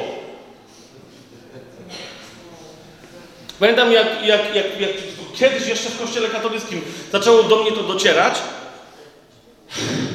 I na pogrzebach, które czasem musiałem jako ksiądz odprawiać, wiecie, co się śpiewa na pogrzebach? Nie chodzi mi o to, żeby się z tego śmiać, bo to jest... A, ale ja się zacząłem wkurzać na to i nie chciałem tego śpiewać. Także wreszcie mój przełożony proboszcz mówi, dobra, to ty odprawiaj wesela. Śluby znaczy, nie, pogrzeby, dobra, bo Łaszkiewicz się nie nadają, to nie, zawsze się śmie... Nie, on jest niepoważny. Bo, bo tam, wiecie, idzie, idziesz i śpiewasz Wieczne odpoczywa. Ile możesz odpoczywać? Ile, rozumiesz? No ile, ile? Ile? Wiecz... Naprawdę? Naprawdę tu, na tej pomyśl sobie o pasjach, które masz w sercu. Wyobraź sobie, że ja bym Ci teraz dał możliwość. Teraz, na chwilę, bo mi Bóg pozwolił. Jestem po prostu prorokiem ultra, hiper Elizeuszem. I ma, daję Ci, jed, jak złota rybka, a, Elizeuszem. Jestem prorok złota rybka. Rozumiesz? Dzisiaj masz tam dzień cały, masz trzy życzenia. Jak ta złota rybka? Co możesz zrobić? Ale teraz serio, nie patrzcie na mnie, bo ja nie będę wam. Co możesz zrobić? Masz trzy życzenia, co możesz zrobić? Ale konstruktywnego, nie żeby tam usunąć Kaczyńskiego, bo, bo kiedyś tak zrobiłem i mi gość mówi, co bym usunął, no chłopie, tak jakby naprawdę Kaczyński stanowi jakiś problem. Co byś zrobił? Dla Kościoła, dla świata, dla Polski, dla kogoś, nie wiem, Rozumiesz, masz trzy życzenia. Zauważ, co się dzieje. Kapujesz, zaczęło się w tobie myślenie królestwa. Teraz. Jeżeli zacząłeś myśleć, co bym zrobiła, co przecież nie masz żadnych ograniczeń, jest złota rybka, bach, ona to spełni. Co dalej? Jedno życzenie, drugie życzenie, trzecie życzenie. Naprawisz cały świat, to się zdziwisz. To jest upadły świat, on jest trudny do naprawienia. To teraz wyobraź sobie, że w królestwie będziemy mieli te moce kreatywne, ponieważ baranek się z nami z nimi podzieli. My będziemy razem z nim współkapłanami, ale będziemy też współkrólować. kapujesz o co chodzi? Tam to naprawdę będzie miało miejsce. On będzie wprowadzi i to on wprowadzi prawo i sprawiedliwość na ziemi. Żeby teraz nie było, nie wypowiadam się w ogóle politycznie. Nie mam na myśli ani Tuska, ani Kaczyńskiego, nawet nie wiem, kto teraz w ogóle czym rządzi i o co chodzi. Choć uważam, że PiS posłużył się genialnie, genialnie, to jest genialna socjotechnika, ponieważ większość ich wyborców chodzi do kościoła katolickiego, a nic tak często w kościele katolickim nie wpada ludziom w ucho, jak hasło Prawo i Sprawiedliwość, bo ono najczęściej pojawia się w psalmach. Lub, rozumiecie, nieważne jakie masz pierwsze, czy drugie czytanie, czy Ewangelię, w psalmie, no psalmów jest tylko 150, psalmy są zawsze. Więc częstotliwość występowania Prawo i Sprawiedliwość i tak rozumiesz, jest non stop. Ludzie wychodzą z kościoła i skądś wiedzą, że tak, no jasne, że pra... słyszałeś kiedyś w kościele o Platformie Obywatelskiej? To jest podejrzana nazwa. A Prawo i Sprawiedliwość z jakiegoś powodu jest niepodejrzane. Jest, jest oczywiście jest świątobliwa, nadobna, nadebną. Więc jeszcze raz, kapujesz? Nasza duchowość, nasza duchowość nawet w tym upadłym świecie jest duchowością królestwa, a duchowość królestwa, nawet w królestwie, jak już Pan Jezus wróci na ziemię, będzie się wyrażać aktywnością, także aktywnością materialną. Rozumiesz, gdyby tak nie było, zwróć uwagę, centrum wszechświata byłoby opisane jako chmura. Tymczasem zakrycie prawdy o Bogu w tym upadłym świecie pojawia się na ziemi jako chmura. Pojawia się chmura, obłok, pamiętacie, w świętym świętych i ty nie wiesz, co tam jest w tym obłoku. Obłok za zakrywa Jezusa i ty nie wiesz, co się tam dzieje, bo, bo obłok jest od tego, żeby zakryć.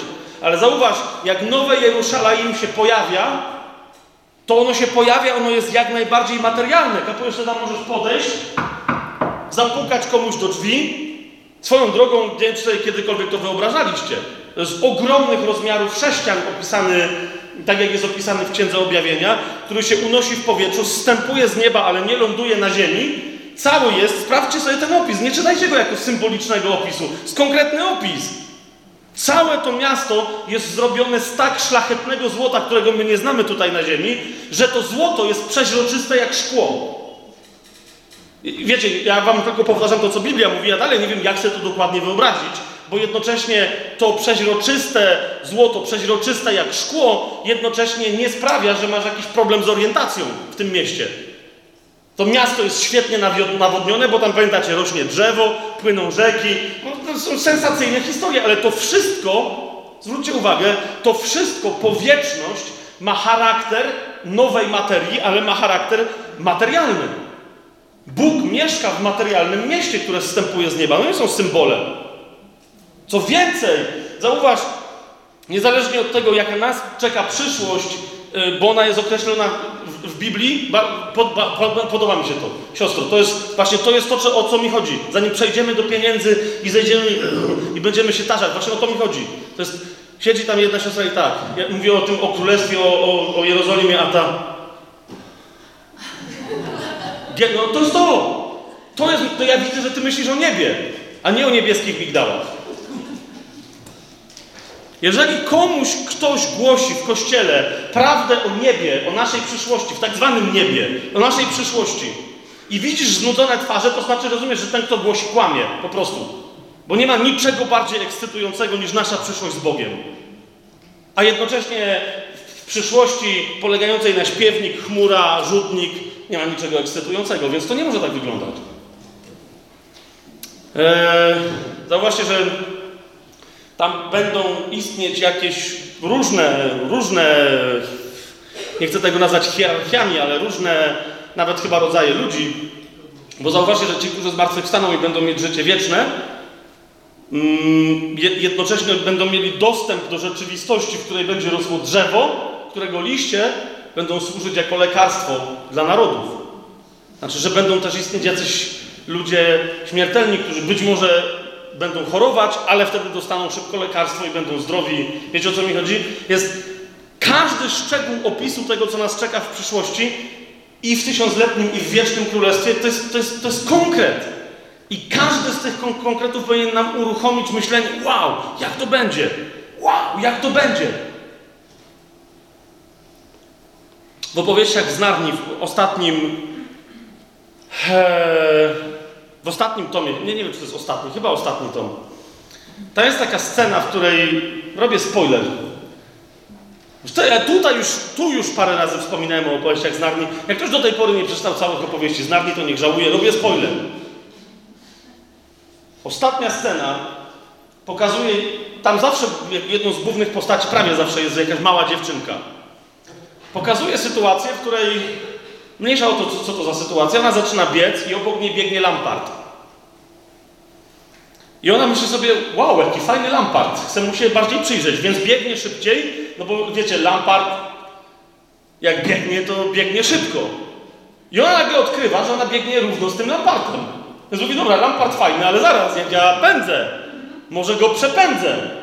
I zaczyna biec szybciej i Lampart, a ona biegnie szybciej. Mówi, wow! Przestaje się fascynować Lampartem, mówi, wow, to jest pęd. Biegnie, ale przed nią jest yy, jakieś takie skała ogromna, wysoka góra i z tej góry spada wodospad. Wiecie, czy bardzo strome miejsce. I ona mówi, jak ja mogę tak szybko biec, że przebiegłam, jestem szybsza od Lamparta, to może wbiegnę po tym wodospadzie do góry. I rzeczywiście tak robi. Zaczyna biec pionowo do góry i mówi, wow, to jest dopiero historia, czyli to się tak rozwija. Ona nam się fascynuje swoimi umiejętnościami, widzi innych nagle, jak oni wyglądają. Wszystko jest, jest zupełnie, wiecie, doświadczenie. Potem się okazuje, że, bo to się dzieje w Narni, potem się okazuje, że w rzeczywistym świecie tu na Ziemi zginęła w wypadku kolejowym. Taki spoiler. Ale, ale, to nie, to nie chodzi o to, widzicie, nawet jej doświadczenie śmierci Wzrokiem pójścia w cudzysłowie nieba jest natychmiast przeniesieniem na nową ziemię. Tam jasne, to, jest, to, nie jest, to nie jest Biblia, to nie jest komentarz teologiczny, tak? Ale Louis wiedział, co robi, kiedy to pisze. Bo przeniesienie, bo ostatni tom jest de facto pewnego rodzaju alegorią, opowieścią alegoryczną na temat Księgi Objawienia, na temat Apokalipsy.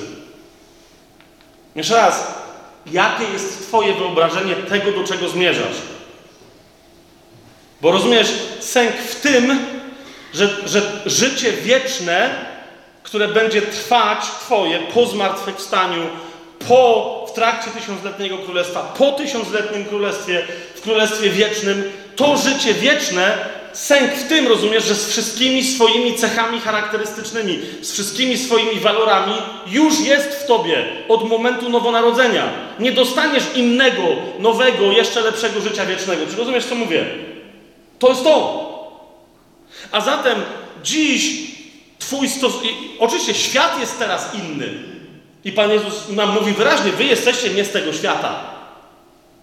Dlatego świat was nie zna, bo mnie nie poznał, bo ja też jestem nie z tego świata, wy jesteście moi. Dlatego świat was nienawidzi. To prawda. Ten świat, póki się nie skończy, ta era, ta epoka, póki się nie skończy, będziemy tego doświadczać. Ale rozumiesz, Pan Jezus mówi wyraźnie, że my jesteśmy z tej przyszłej epoki, z tego przyszłego świata, nie z tego. Dlaczego więc mielibyśmy żyć według reguł tego świata? Mamy mocniejszą regułę, to jest reguła królestwa. I teraz, jeżeli w królestwie pieniądze będą czymś dobrym, chociaż myślę, że zasada handlowania, wymieniania się, wyceniania rzeczy przy pomocy pieniędzy, ona zupełnie zniknie, ponieważ bogactwo będzie służyć zupełnie czemuś innemu, Myślę, że, że, że część tej myśli swojej głębokiej, genialnej Bóg nam przekazał właśnie w konstrukcji Nowego Jeruzalem. On mówi wyraźnie, bogactwa tego świata, kruszce, drogocenne kamienie, to wszystko, co piękne, będzie służyć właśnie kreacji piękna, jeszcze większego. Zobaczysz bryłę złota i powiesz, wow, jaka ładna. A ja ci wtedy powiem, mówi Bóg, zrób z niej coś jeszcze ładniejszego do tego piękna naturalnego dodaj swoją kreatywność. Po prostu zamień to w coś jeszcze genialniejszego. Dostajesz diament, weź go oszlifuj. Niech on zachwyca załamywaniem się światła w nim i tak dalej. To jest to. Wiecie, te wszystkie rzeczy, którymi my dzisiaj handlujemy, próbujemy coś kupić, sprzedać, manipulować, kombinować, zabezpieczać się, te wszystkie rzeczy one są stworzone do kreacji piękna, a nie do manipulacji i do ograniczenia piękna tylko dla wybranych lub nazywania pięknem czegoś, co dokarmia snobizm. Rozmawialiśmy wczoraj tutaj jadąc o Rolls Royce'ach. Wiecie, co to jest Rolls Royce? Co? Najlepsze jest, że pytam cię, wiecie, co to jest Rolls Royce i kobiety kiwają. A! No a właśnie, a chłopy tak jakoś siedzą delikatnie. Co wiecie? Co to jest Rolls Royce? Samochód, no jasne. Co to jest Rolls Royce? Samochód Rolls Royce'a, co to jest?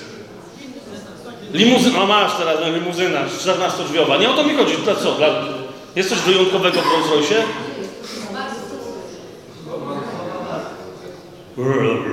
Taki... Co? Jest bardzo drogi. Jest to. Jak ktoś zajeżdża Rolls Royce'em, to wiesz, że musiał zabulić. To jest to. To jest to. Przy, wiecie, przynajmniej to jest lepsze niż kobiety dzisiaj, z całym szacunkiem, ale robili, robiliśmy kiedyś taki eksperyment. Szukaliśmy y, sukienek takich za 2, 3, 5 tysięcy złotych i sukienek ze szmateksu za 5-15 złotych. Żeby potem kobiety rozróżniły, wiecie, co jest czym. Nie były w stanie. To, to, no idź, sprawdźcie sobie, nie będę teraz podawać marek konkretnych, ale idźcie do, do galerii, do najdroższego możliwego, jakiejś porządnej, chociaż to jest Lublin, tu są porządne galerie. W porządnej galerii do absolutnie porządnego sklepu, gdzie na pewno sukienka musi być powyżej 2-3 tysiące złotych. ok? Ale zapomnij w jakim miejscu jesteś. Wyobraź sobie, że to jest szmateks i wtedy pomyśl, ile byś za to dała. I nagle jest takie, uuu, tam ta metka tyle kosztuje. Tylko tyle. Stamtąd wyjdziesz i potem, a już chłopy na pewno nie rozróżnią, czy ty jesteś ubrana za 5 tysięcy, czy za 2 złote. To to jest na pewno. Rozumiesz? Inna rzecz, że im bardziej to jest nieoczywiste. Widzisz, mężczyźni przynajmniej mają proste. Zajeżdża Rolls Royce'em i ty wiesz, że to są 2,5 miliona. To jest jasne. To jest jasne, od razu widać. Jak kobiety się ubierają i potem ci mówią, ale to jest prawdziwy brylant. No to okej, okay, ja to wiem. Się to znam. Co rozumiesz teraz? Patrzył. Rzeczywiście? Rzeczywiście. Kobiety są dziwne. Kobiety są dziwne. Ile rzeczy kobiety wierzą, nie wiadomo pod... W każdym razie. W każdym razie. Zajeżdża Rolls Royce. Co powoduje, że to jest takie drogie auto? O, markę, ja rozumiem. No właśnie. Nie będę teraz tego rozwijać, ale zwróćcie uwagę, jaka zwierzchność, bo to nawet nie jest demon, zwróćcie uwagę, jaka zwierzchność kontroluje, kreuje e, i prowadzi Rolls Royce'a. Na każdym samochodzie ta zwierzchność jest zademonstrowana. Jest kon konkretna duchowa istota. Ona jest, ona jest nazwana. Duch ekstazy się nazywa. Powinna się nazywać duch snobizmu, ale ekstaza jest lepsza. To jest coś, co podobno ktoś ma przeżywać, jak se kupi Rolls Royce'a. Wtedy ma ekstazę. Potem ma drugą ekstazę, jak mu ktoś gwoździem przejedzie po karoserii.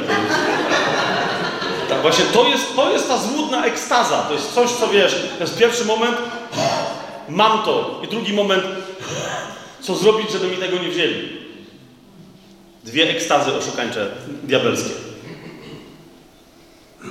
Ale jest coś, zauważcie, zauważcie, co się dzieje. Jest coś, jest jakieś piękno w rzeczach, które nie tylko są drogie, bo są wykreowane, ale które są zrobione, wiecie, w misterny sposób przez fantastycznych rzemieślników z drogich materiałów. Wiecie, co mi idzie? I teraz właśnie, zobaczcie, w jakim świecie my żyjemy. Coś, co Bóg zamierzył, że ma być dostępne dla wszystkich w absolutnej wyjątkowości. Na tej sali ile siedzi utalentowanych osób, których nie stać na to, na razie, bo jeszcze nie skończyliśmy dzisiejszego seminarium, których nie stać na to, żeby się zająć tym, do czego czują, że są stworzeni. Moja żona na przykład maluje obrazy, ale to musielibyście z nią porozmawiać. Ile to teraz jest? 10 lat ponad? Od czego zaczynała, co musiała po drodze robić, jakie musi robić hałtury, żeby móc sobie czasem namalować obraz, jaki czuje. Wiecie o co mi chodzi? Żeby ją było na to stać. Ile musi innych rzeczy robić, które po prostu się sprzedają, żeby potem zrobić coś, co wpadnie w oko jednemu koneserowi, który powie: Wow, to jest geniusz. Rozumiesz? Ile jest osób tutaj na tej sali, jeszcze raz mówię, które są stworzone, stworzone od początku pomyślane do kreowania. Znaczy, to w ogóle nie ma takiej osoby, która byłaby niestworzona do kreowania. Każdy, kto tu siedzi, Każdy na świecie, jeżeli jest, zauważ, jesteśmy stworzeni na obraz i podobieństwo kogo? Kogoś, kogo całym sensem, radością istnienia w relacji z nami jest tworzenie. Rozumiesz, że jesteś stworzona, jesteś stworzony na obraz Boży, a Bóg jest kimś, kto z myślą, mając myśl o Tobie, stworzył cały ten genialny wszechświat. Gdzie się nie poruszysz, jest coś, co ma Ciebie osobiście zachwycić, jeżeli się znajdziesz w jakimś tam miejscu. Czujesz to? Teraz pieniądze. I teraz pieniądze. Twórzmy sobie Ewangelię Łukasza.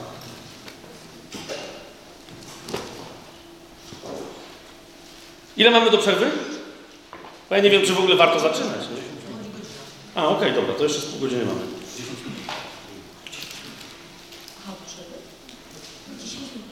10 minut. No dobra, niech będzie. Zaczniemy na ostro.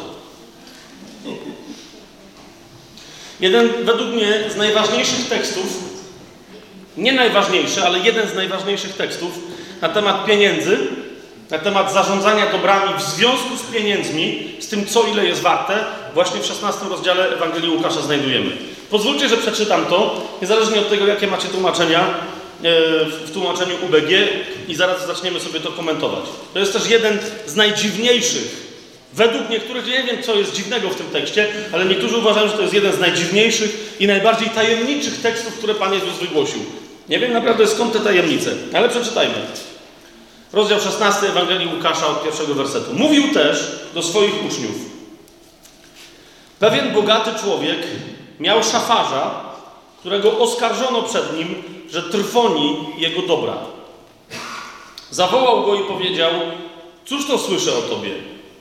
Zdaj sprawę z twojego zarządzania, bo już więcej nie będziesz mógł zarządzać.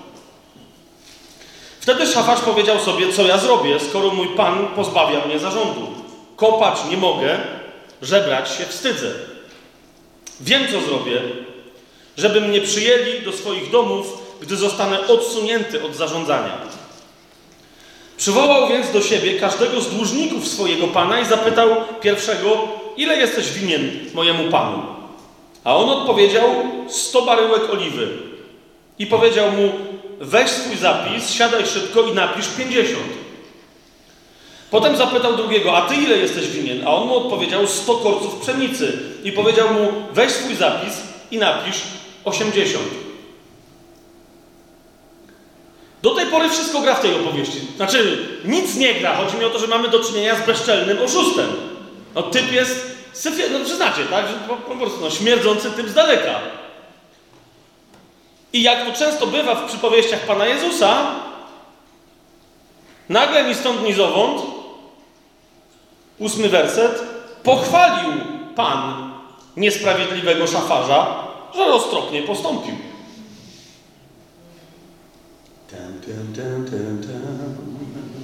Mhm. Jeszcze raz, jeżeli ktoś z Was nie, nie, nie, nie zaczyna łapać tego, o czym gadałem dzisiaj już do, do tej pory przez godzinę, z tym, co się tu dzieje, to znaczy, że cały czas tkwi w tobie religijny korzeń, który ci mówi, pieniądze są złe.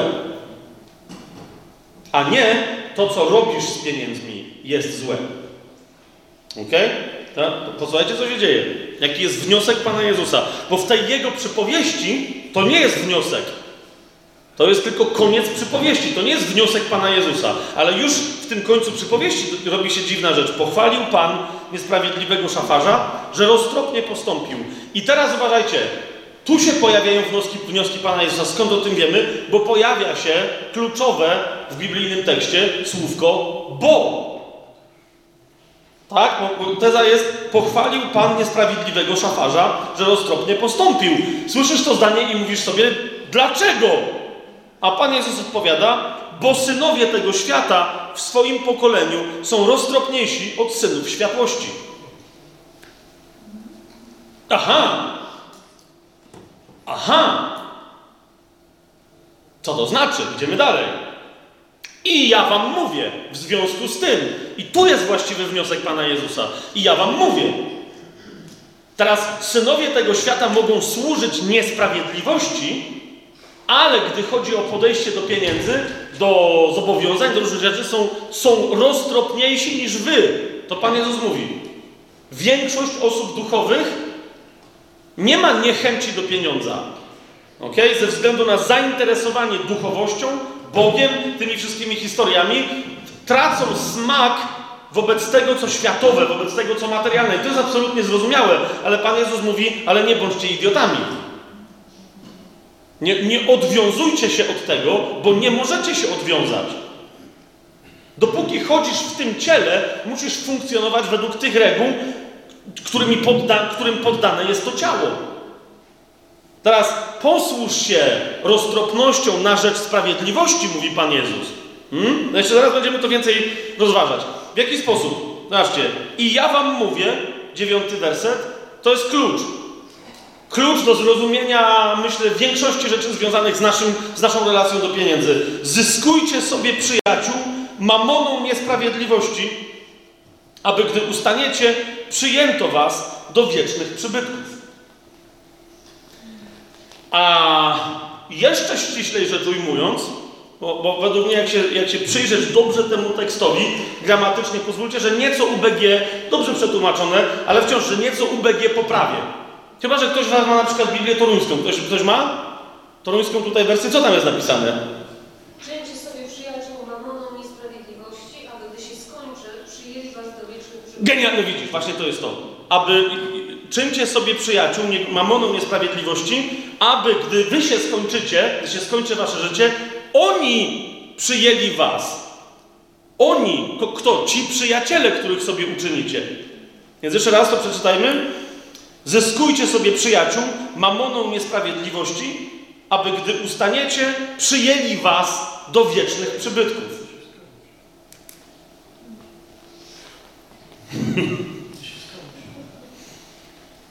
Co się dzieje, Ania? To mi się... Kocham cię. To jest to. Jest, to, jest to. Nie, nie, nie. co, to ma? Co to ma do rzeczy? Kto, co, kogo, gdzie, dlaczego? Co się dzieje?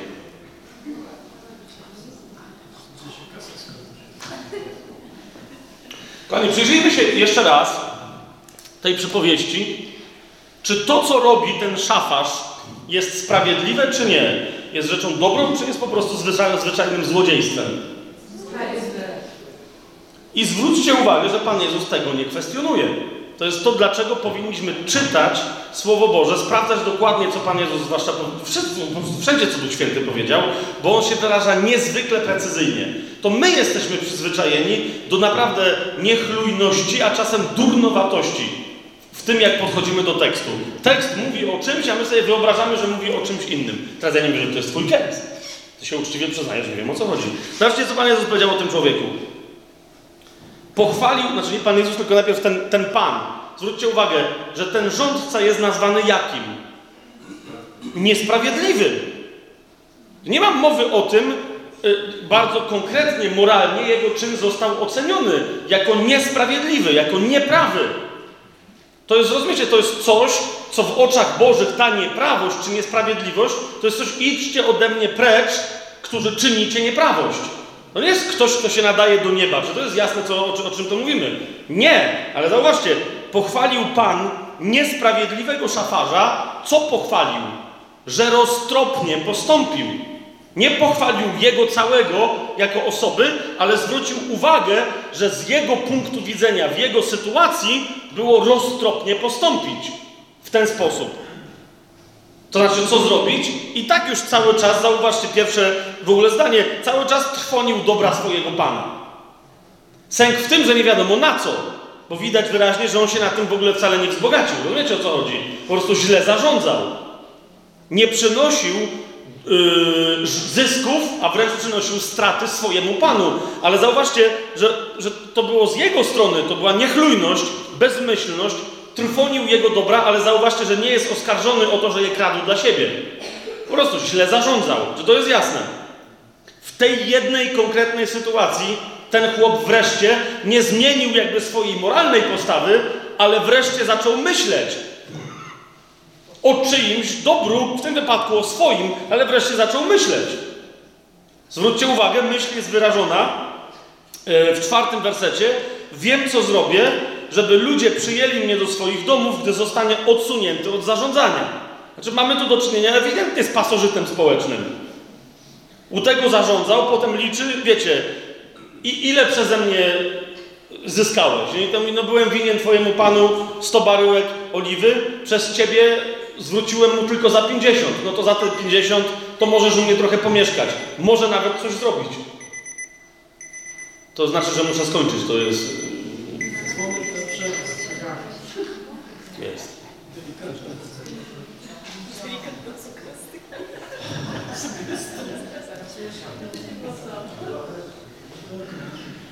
Okej, okej, okej.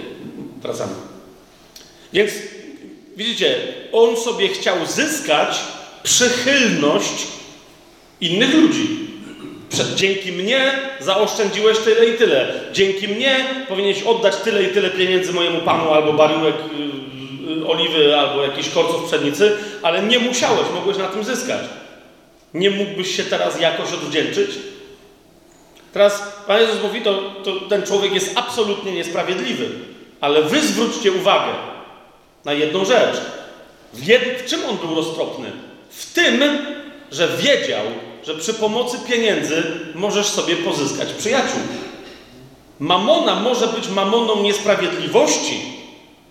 Że ona może wynikać, z, ona mogła przechodzić z rąk do rąk i nieważne jak ktoś powie pekunia no nolet, że pieniądze nie śmierdzą, bo one mogą okrutnie śmierdzieć i to trupem. Sęk tylko w tym, Pan Jezus mówi, że kiedy znajdują się w Twoich rękach, nadal mają moc zamienić jakichś ludzi w przyjaciół Twoich. I teraz druga bardzo istotna rzecz. Niezwykle istotna rzecz, kochani, zanim pójdziemy dalej. Zwróćcie uwagę, Pan Jezus mówi, i ja wam mówię, to jest dziewiąty werset, zyskujcie sobie przyjaciół. Interesująca rzecz, że Jezus przenosi akcent z zysku materialnego na pozyskanie ludzi.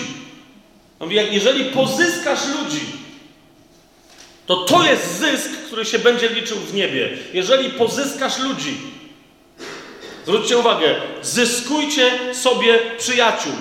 Jezus powiedział, zanim pójdziemy dalej, gdyby, gdyby tu była kropka, czy ktoś z Was miałby problem z tym zdaniem? Że Pan Jezus powiedział, pozyskujcie sobie przyjaciół. Na przykład, gdyby było zdanie, pozyskujcie sobie jak najwięcej przyjaciół. Czy macie problem z tym zdaniem? To czemu mamy problem ze zdaniem, pozyskujcie sobie przyjaciół przy pomocy pieniędzy? Hmm? Jeszcze raz? A, bo widzisz? I teraz, patrzcie, i teraz właśnie to jest to. To moja żona powiedziała, jest bardzo mądrą kobietą, więc ona tak na pewno nie myśli, ale ona wie, jak inni na pewno myślą, że jeżeli, co to znaczy pozyskiwać sobie przyjaciół niegodziwą mamoną? To znaczy kupować ich. Zgadza się? Widzicie, jedna, to jest jeden z najważniejszych problemów w tym tekście, że ale jak to? Przecież to będzie fałszywy przyjaciel. Teraz pytanie moje brzmi: naprawdę nie znasz sposobów posłużenia się pieniędzmi, które by zrobiły z kogoś Twojego prawdziwego przyjaciela? Bo jeżeli ich nie znasz, to się musisz nawrócić. Właśnie o tym Pan Jezus mówi. Rozumiesz, to co wydobywa ta przypowieść, to jest to, co Ty myślisz o pieniądzach. Jeżeli twoja myśl jest taka, ale jak komuś dam pieniądze, to on będzie udawał, że jest moim przyjacielem. To znaczy, że to jest twój problem, siostro i bracie. To jest pierwsze, co ci chcę powiedzieć. To jest twój problem. To znaczy, że kiedy ktoś tobie da pieniądze, to będziesz udawać przyjaciela tej osoby, która ci dała pieniądze. To jest twój problem. Hmm? Tak, się, że co, ja wam będę teraz mówił, że tu będziemy głosić Ewangelię sukcesu, jak pomnożyć pieniądz w kieszeni, też wam o tym powiem. Ale zaraz wam powiem, że jeżeli się pomnoży pieniądz w kieszeni, to tylko po to, żeby nim obrócić zgodnie z celami królestwa. Teraz moje pytanie więc brzmi. Zaczekaj, Janie, zaczekaj, że to no, widzę, że tam pracują tryby. Halleluja, dziewczyno! Dziewczyno, jesteś na drodze do tego, żeby stać się milionerką i potem stracić wszystkie swoje miliony. Natychmiast! Pozyskując przyjaciół dla królestwa. Bo zauważcie, bo teraz, bo teraz idę krok dalej. Pamiętam kiedyś taką rozmowę, że, że chodzi o pozyskanie. Ktoś mówi, a czekaj, czekaj, czekaj, powoli. Czyli ja chyba wiem o co ci chodzi. Czyli moje pieniądze powinny na przykład pójść na służbę jakiegoś misjonarza, który nawróci jakichś murzynów.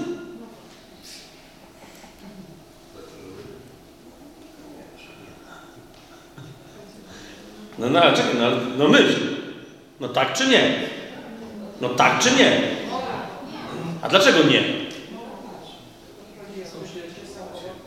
Co? Nie. Widzisz, o co, właśnie o to, o to mi idzie. Nie. Tu chodzi o takich przyjaciół, którzy cię przyjmą w niebie. Więc nie, tu nie ma. To jest kolejna rzecz. Mój przyjaciel to musi być ktoś, kto mi będzie dobrze robił, tak jak ja jemu dobrze zrobiłem. Tu. To jest ktoś, kto się odwdzięczy. Kolejna fałszywa idea. Rozumiecie? Teraz nie, nie, nie neguję Twojego myślenia, bo to jest normalne nasze myślenie, ale chodzi mi o to, że w tym tekście Jezus również kwestionuje tę ideę. No właśnie jeszcze raz. Zyskujcie sobie przyjaciół, zostawmy na razie te mamone niesprawiedliwości. Jakich?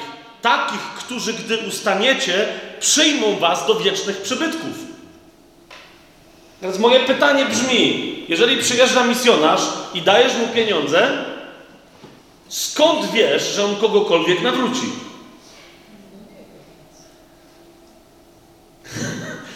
Je, je- jeszcze raz, kochani, to, rozumiecie, nauczanie na temat pieniędzy jest jednym z najważniejszych w Biblii ze względu na pobudzenie nas do tego, żebyśmy wreszcie przestali być ludźmi religijnymi, to znaczy zrzucali odpowiedzialność na innych za to, co my mamy robić. Skąd ja wiem, że misjonarz, który stoi przede mną, nawrócił jak, jakiegoś murzyna, hindusa czy Polaka? Bo mi Duch Święty o tym powie. Rozumiecie, o co mi idzie? No nie może być tak, że teraz mamy jakiegoś misjonarza i teraz ten pokazuje. Ostatnio mieliśmy misjonarkę w Krakowie, fantastyczną zresztą. Fantastyczną. Bardzo ją kochamy. Ale która już ma, ja widzę jak ona pracuje, widzę, że ona nawraca ludzi, ale chodzi mi o to, że na, za, rozumiecie, była ostatnio w Afryce, pokazała nam, gdzie to w Ugandzie, tak? Pokazała nam jak tam ludzie żyją, jak chrześcijanie, jak wyglądają ich kościoły, znaczy to nie wiem jak to nazwać w ogóle, namioty niedokończone, które zanim je postawią, to się nabożeństwo kończy, mimo że trwa 28 tysięcy godzin i tak dalej. O co mi idzie? Jak, jak, jak, jak, ja ją przedstawiałem, ja, ja wiedziałem, że myśl jest taka, bo więcej, mnóstwo osób tam odpowiedzialnych się za to zgodziło, żeby cała składka, którą zbierzemy, poszła po prostu na nią. Nie na jej misję, nie na nawracanie murzynów, na nią. Zwłaszcza, że ona nie jest wcale posłana do Afryki, ale na nią. I teraz wydarzyła się taka rzecz, to się nagrywa, ale mogę to powiedzieć chyba, nie? No dobra, i tak to powiedziałem publicznie, więc... y, Mm. Bo ja normalnie tego nie robię, ale wtedy zapytałem nawet Jelę, czy mogę ją przedstawić. Ja mówię, że tak, taka z to co, no to rób, że wiesz, co chcecie. Potem kogoś jeszcze, czy mogę ja Elę przedstawić. Nie, nie wiedziałem, mówię, okej, wyszedłem, gadam i w pewnym momencie Ela też wyszła już, w zasadzie ja nie wiem, skończysz to i mówię, e, i, i mówię, że niezależnie od tego, jak wiele ona różnych rzeczy w swoim życiu dla mnie przede wszystkim, to jest misjonarka. I nagle dodałem, która odda swoje życie za Chrystusa. I to było takie, wiecie, takie. Ja nie miałem wcześniej objawienia na ten temat, nie miałem proroctwa, nie miałem nic, nic zupełnie. To było takie. Ale miałem tak jasne przekonanie w sobie, że to jest prawda, że tyle. Skończyłem i zasiadłem. Moja żona zrobiła zdjęcie tego momentu. Ona w tym momencie, kapujecie, aż no, tak jakoś pochyliła się, taka zupełnie. Parę dni później, z zupełnie innego końca świata, pisze do niej prorok, że Bóg mu pokazał scenę, której ona na ziemi modli się o to, żeby mogła oddać życie dla Chrystusa. I Bóg wysłuchuje jej prośby. A ona jeszcze żyje, rozumiecie o co mi? To nie. Ona, jestem po prostu, jestem przekonany, że to jest, ona będzie męczennicą. To będzie chwalebna śmierć, niepra, przynosząca niezwykłe świadectwo, i, i, która przyniesie niezwykły plon. A rozumiecie o co mi idzie? Ja tego nie wiem teraz na zasadzie, bo to się nie zdarzyło. Sęk tylko w tym, że jak to się już zdarzy, to będzie bez sensu obdarować ją pieniędzmi. No kapujecie, bo już nie będzie żyła. To jest jeden, rozumiecie, posługiwanie się pieniędzmi w kościele jest jednym z najważniejszych aspektów naszej duchowości. Na ile dobrze w naszym życiu my rozeznajemy to, co Duch Święty do nas mówi. To jest coś, co chrześcijanie robią odruchowo, robią z obrzydzeniem, robią z oporem, bo najczęściej dają pieniądze nie tam, gdzie Duch Święty chce, żeby dawali.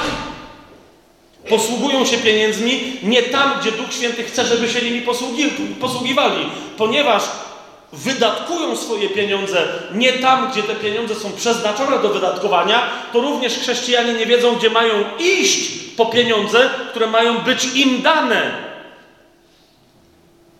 Rozumiesz? To, o czym dzisiaj, to, to od, od, czego chcę zacząć, ta przypowieść i później następne etapy, do których chcę pójść, to nie jest stwierdzenie, rozumiesz, czy masz prawo mieć pieniądze w życiu, czy nie, czy masz prawo sobie kupić antenę satelitarną, czy pół nowego samochodu. No nie o tym będziemy dzisiaj rozmawiać. Chcę, żebyśmy dotknęli tematu przejścia do ekonomii królestwa, do której jesteśmy od zawsze zaproszeni, w której chrześcijanie przestaną wreszcie rozmawiać, czy ich na coś stać.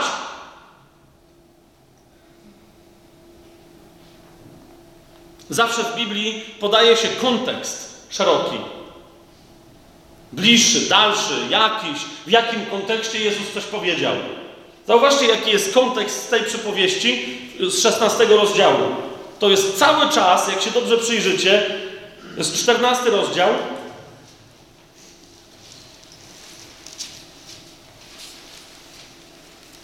Czternasty rozdział rozpoczyna się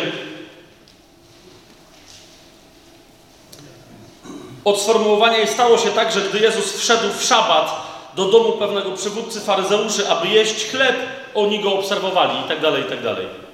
W tym kontekście pojawia się sławny 15 rozdział Ewangelii Łukasza, w którym otrzymujemy trzy przypowieści o szalonej gospodyni, o beznadziejnym pasterzu i o marnotrawnym ojcu. Pół sali zszokowane, pół wątpiące. O, co? Powiedz, powiedz, okej, okay, okej, okay, powiedzcie mi, która z was, miłe panie tu na tej sali, jest taką wariatką, żeby jak zgubi 10 groszy, a ma Javierę 510 metrów kwadratowych, żeby w poszukiwaniu tych 10 groszy, nawet nie zatrudniając służących, żeby samej zrobić porządki w całym domu. Która z was jest tak szalona? Zgubisz 10 groszy. O tym jest pierwsza przypowieść. Hmm? Nie, pierwsza jest, o, pierwsza jest o tym beznadziejnym pasterzu, ale to nie wiem dlaczego patrzę na kobiety i mnie od razu chwyciło za serce. Która z was jest tak szalona? Ale, ale teraz niech będzie, bo tam widzę, że ze dwie pokiwają głowami, że w sumie to nie wiem. Nie wiem, czy któraś z was dostała jakieś ma sentymentalne dziesięciogroszówki od męża, czy co? Ja rozumiem, mogło tak być. Ale która z was jest tak szalona, że jak już wysprzątała dzień, poświęciła na to cały weekend, następnie i znalazła tą dziesięciogroszówkę i mówi ha, moja dzie... To jest ta dziesięciogroszówka, która z Was znalazł, znalazłszy tą dziesięciogroszówkę, następnie sprasza wszystkie przyjaciółki ze zboru, żeby zrobić imprezę z tej okazji. Więc jeszcze raz, nie kiwajcie na mnie głowami, jak nie rozumiecie tej przypowieści. Znaczy, najpierw w tej podstawowej wersji, warstwie znaczeniowej, że, to, że naprawdę to jest dość szalona kobieta. To jest Duch Święty tutaj przedstawiony. Rozumiesz? I, i w najprostszej, w, naj, w, w, tym, w tej podstawowej wersji znaczeniowej chodzi o co? Że nasza wartość de facto, na przykład w oczach innych ludzi czy diabła, może być żadna. Twoja wartość w jego oczach może być jak 10 groszy. Przejdzie, nawet nie podniesie. Po co mu? Ma w portfelu. Rozumiesz? Ale liczy się to, jaką wartość ty masz w oczach najwyższego. Czy to jest jasne, o czym mówię? Nie, nie masz żadnej. Rozumiesz? W tym świecie najbardziej nawet upad, w najbardziej upadłych sytuacjach tego świata nie ma żadnej innej koncepcji wartości, jak tylko ta, którą teraz wam przedstawię. I to jest biblijna, to nie jest żadna libertariańska Korwina Mikiego czy jeszcze kogoś wersja. To jest biblijna wersja zysku. Nie zysku, tylko wartości. Coś lub ktoś ma taką wartość, jaką ktoś inny jest gotów za to coś lub tego kogoś dać. Rozumiesz? I teraz powiedz mi, dobra, nie, bo to chciałem kogoś pokazać, ale popatrz na mnie. Załóżmy, że to jest targ niewolników.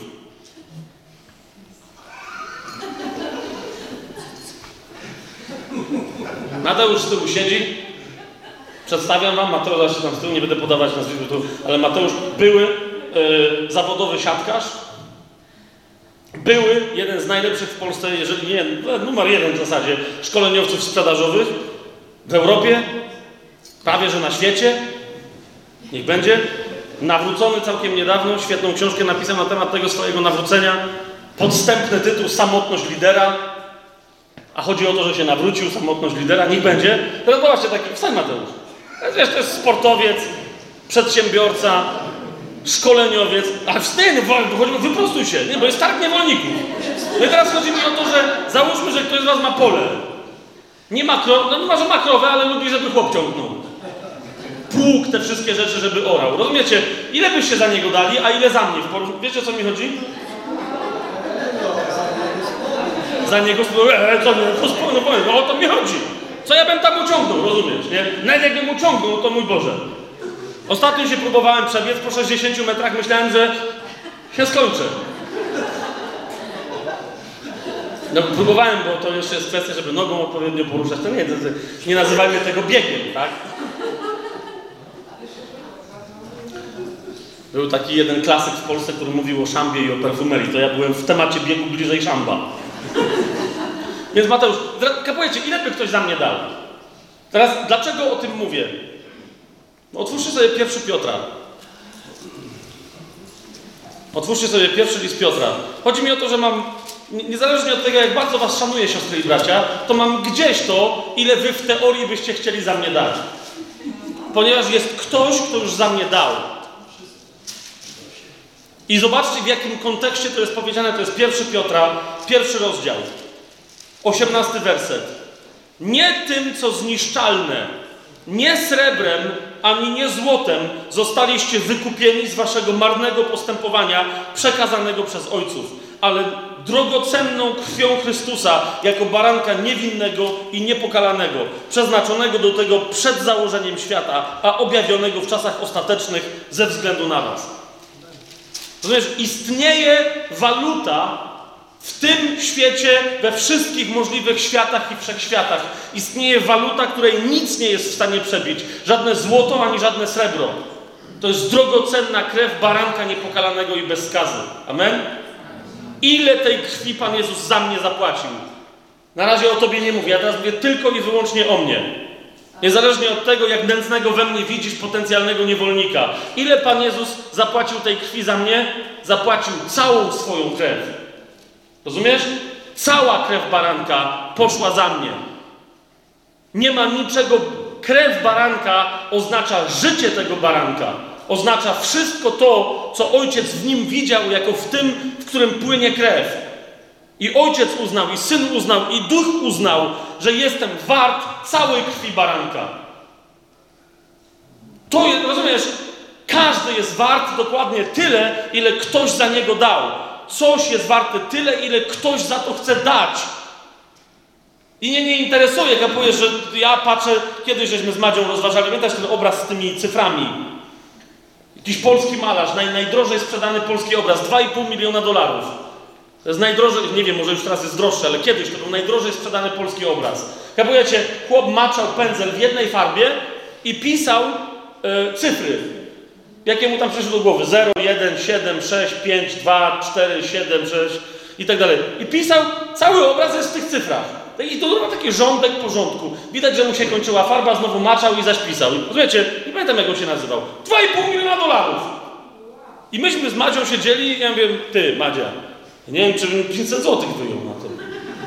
Dajże spokój, przecież ja sobie tak sam sobie tak napisać. Rozumiesz? Ale chodzi mi o, ale co to ma do rzeczy? Co ja, co ja tu mam cwaniakować? Ktoś przyszedł i powiedział Błaszkiewicz, a ja nie chcę, żebyś ty mi malował. Ten chłop elegancko namalował. To do mnie przemawia, 2,5 miliona dolarów poszło. Ja rozumiem, że to mógł być snob. Wiecie o co mi chodzi? Snobizm, coś tam porypało się w głowie. Może, ale ten ktoś miał, ten ktoś dał. Ile jest wart ten obraz dla niego? 2,5 miliona dolarów. Jasne to jest? Ja zostałem nabyty za najwyższą możliwą cenę we, we wszechświecie. Ja zostałem nabyty krwią Boga. Więc teraz, więc teraz wracamy do Ewangelii Łukasza i jeszcze raz zobaczcie, o co mi chodzi. 15 rozdział. Ósmy werset. Kobieta pewna, mając 10 monet, która kobieta? No właśnie, bo to jest pytanie Pana Jezusa. Która kobieta, mając 10 monet, żeby była złotówka, czyli ile tam wychodzi? 10 groszówka. Która kobieta, mając 10 10-groszówek, jeśli zgubi jedną, nie zapala świecy, nie zamiata domu i nie szuka pilnie, aż ją znajdzie? Która kobieta? Żadna. No chyba, że jakaś oszalała i wtedy, rozumiecie, to jest szalona. Pan Jezus mówi, to jest to. A ja znam taką, która przykłada wartość. On tu się wcześniej pyta i mówi to do pasterzy. Mówi, któż z was, czwarty werset, kiedy ma 100 owiec, a zgubi jedną z nich, nie zostawia 99. Każdy pasterz, jak zgubi jedną owcę, to ją znajduje. Ale zauważcie, co Pan mówi dalej. Idzie za zgubioną, aż ją znajdzie, a kiedy ją znajdzie, wkłada ją na, na, swoje ramiona i raduje się. A przyszedłszy do domu, zwołuje przyjaciół i sąsiadów i mówi im: Cieszcie się ze mną, bo znalazłem moją zgubioną owcę. Wiecie, co robią pasterze, jak znajdą owcę, która się oddaliła od stada? Zaś, oczywiście, muszą ją zaszlachtować. Dlaczego? Bo jak ją sprowadzą z powrotem do stada, to wyprowadzi następną owcę. Będą dwie anarchistki. Po prostu anarchistkę trzeba zabić. I dlatego, kapujecie, ci ludzie jak słuchali Jezusa, otwierali oczy, mówili, co? Który z was, jak straci owcę, serio? I ja mam tę te, te, te baranicę jedną wziąć na ramię, jeszcze ją mówię, jasne, czy ją będę niósł na ramionach, no już cię widzę. A Pan Jezus mówi, no przecież jakże, któż by z was tak nie zrobił? Wiecie, to są bezczelne pytania, w ramach których Jezus mówi, co ty myślisz, pasterzu? Bo ja o Bogu mówię, nie o Twojej praktyce pasterskiej. Co Ty myślisz, gospodyni domowa? Bo ja nie o Tobie mówię, ale mówię o tym, jak wygląda gospodarstwo domowe Boże. I jeszcze raz, w tej ostatniej przypowieści przyjrzyjcie się dobrze. W tej przypowieści nie ma żadnego marnotrawnego syna. Tam jest tylko i wyłącznie marnotrawny ojciec który ma swojej miłości, swoich bogactw i swoich dóbr tak bardzo pod dostatkiem, że jest w stanie zmarnotrawić dowolną ich ilość, byle tylko pozyskać kogoś, kto już na wstępie jest stracony. Widzicie, ta przypowieść, nie, nie, będziemy, bo to teraz dzisiaj nie jest nasz wątek, ja wam tylko pokazuję, 15 rozdział stanowi kontekst, bezpośredni, duży kontekst do 16 rozdziału. W 16 rozdziale przypowieść o tym nieuczciwym rządcy to jest czwarta przypowieść z rzędu. Zwróćcie uwagę. Jest czwarta przypowieść z rzędu. Te trzy, to jest bardzo istotne, o pasterzu dziwnym, o jeszcze dziwniejszej gospodyni i o najdziwniejszym z nich wszystkich ojcu. Te trzy przypowieści są skierowane do faryzeuszy, do ludzi religijnych.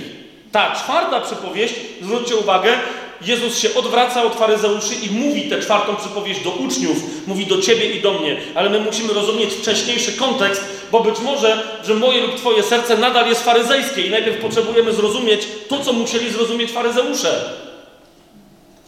Ojciec miał dwóch synów, zgadza się? Sprawdźcie historię, w ten kontekst, w którym Jezus to mówi. Ojciec miał dwóch synów, którym się należało dziedzictwo. Kiedy im się należało dziedzictwo? Po śmierci ojca. Co to oznacza, kiedy przychodzi syn do ojca i mówi mi: Daj mi moją część dziedzictwa? To znaczy, że masz do czynienia z niewyobrażalnie bezczelnym skurczybykiem. Ja nie wiem, jak to inaczej powiedzieć. Rozumiesz, on przychodzi do ojca i mówi mu w oczy: Ojciec, w moich oczach jesteś już jak martwy. Nie wiem, co ty na to, ale skoro tak jest, to może byś uczcił to moje widzenie Ciebie jako trupa i może byś sam siebie też w moich oczach uznał za trupa, podzielił swoje dziedzictwo i dał mi pół. Kolejna bardzo istotna rzecz, to właśnie, jeżeli było dwóch synów, ten jest jaki? Starszy czy młodszy? Młodszy, więc jemu się nie należała połowa. Dlatego, że starszy powinien otrzymać podwójną część, podwójny udział. Takie jest prawo. Teraz sprawdźcie sobie stare przymierze.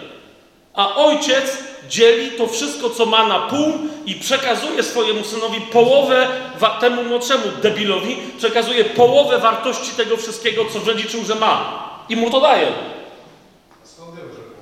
Słucham? Bo, bo dał mu tyle, ile on zażądał. Ale część. Nie, nie, nie, nie. Mówimy nie o tłumaczeniu, tylko o Grece.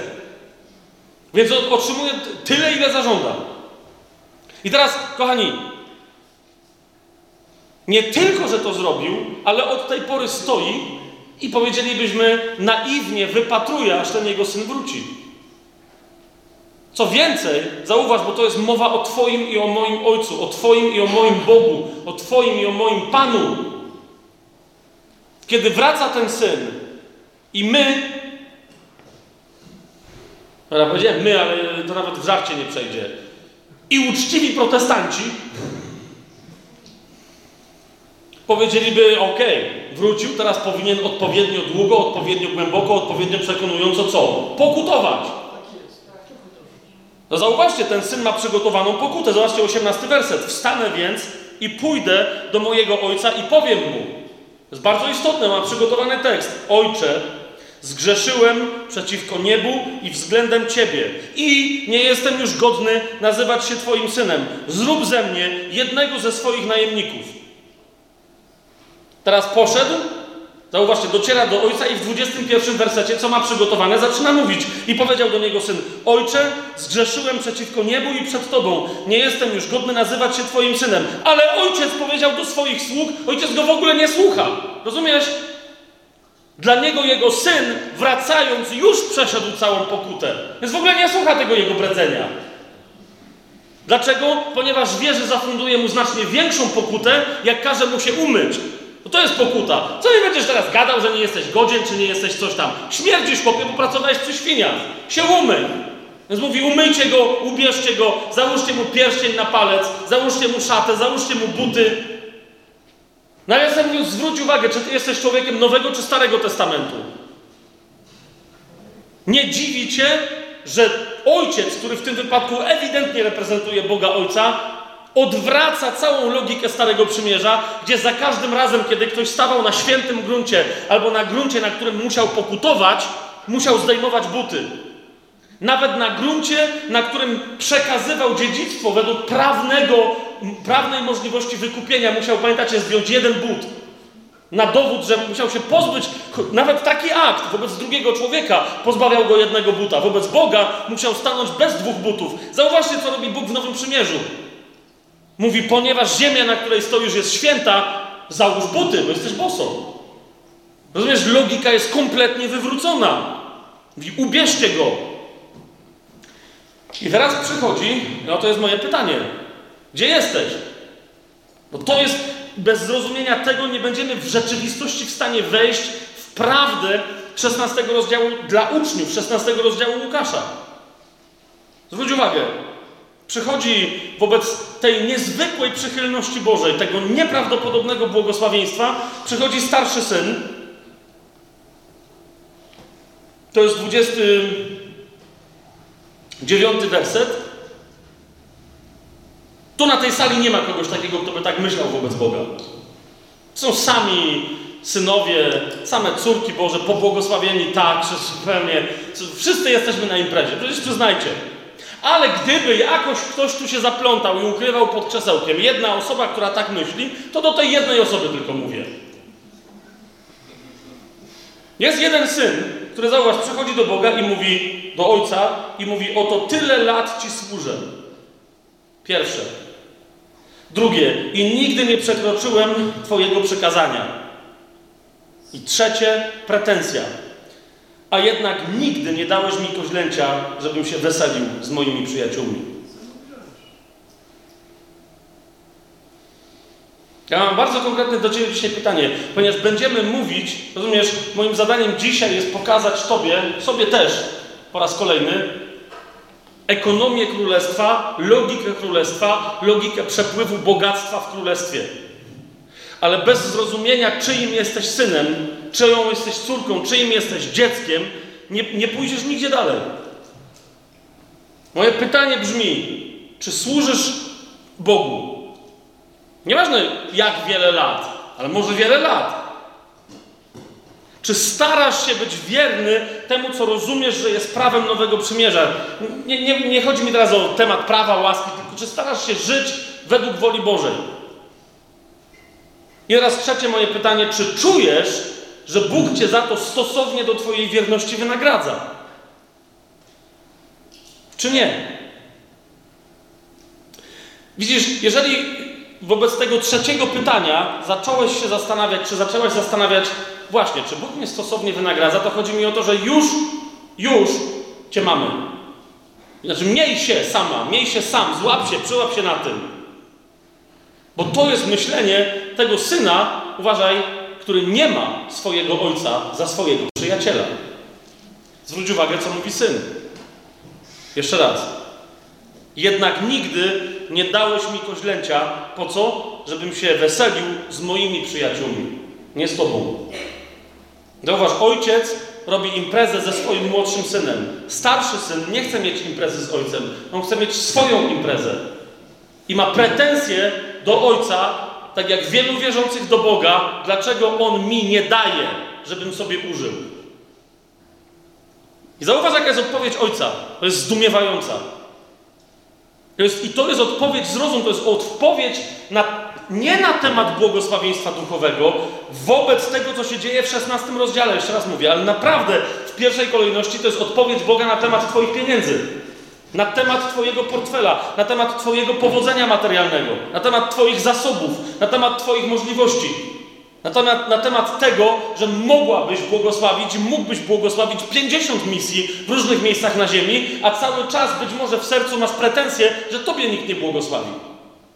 Zauważ, jaka jest odpowiedź ojca. On mu odpowiedział: Synu,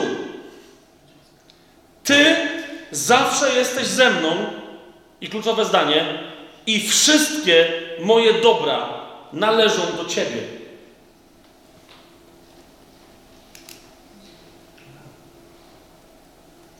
Co, co, co oznacza ta odpowiedź? Synu, wobec Ciebie okazuję najwyższą możliwą łaskę. Wszystko, co moje, jest Twoje. Więc się nawróć i nie każ mi być Twoim niewolnikiem, bo to jest bezczelność. Wiecie o co chodzi? On mówi: Możesz wejść do dowolnego miejsca w moim królestwie. Możesz sobie wziąć koziołka, możesz sobie wziąć barankę, możesz sobie wziąć owieczkę, możesz sobie wziąć krówkę, cielątko, co chcesz. Możesz wejść i bierz. Ale nie każ mi przyprowadzać ich tobie, bo ja nie jestem twoim sługą. Ja jestem twoim ojcem. Idź i se weź.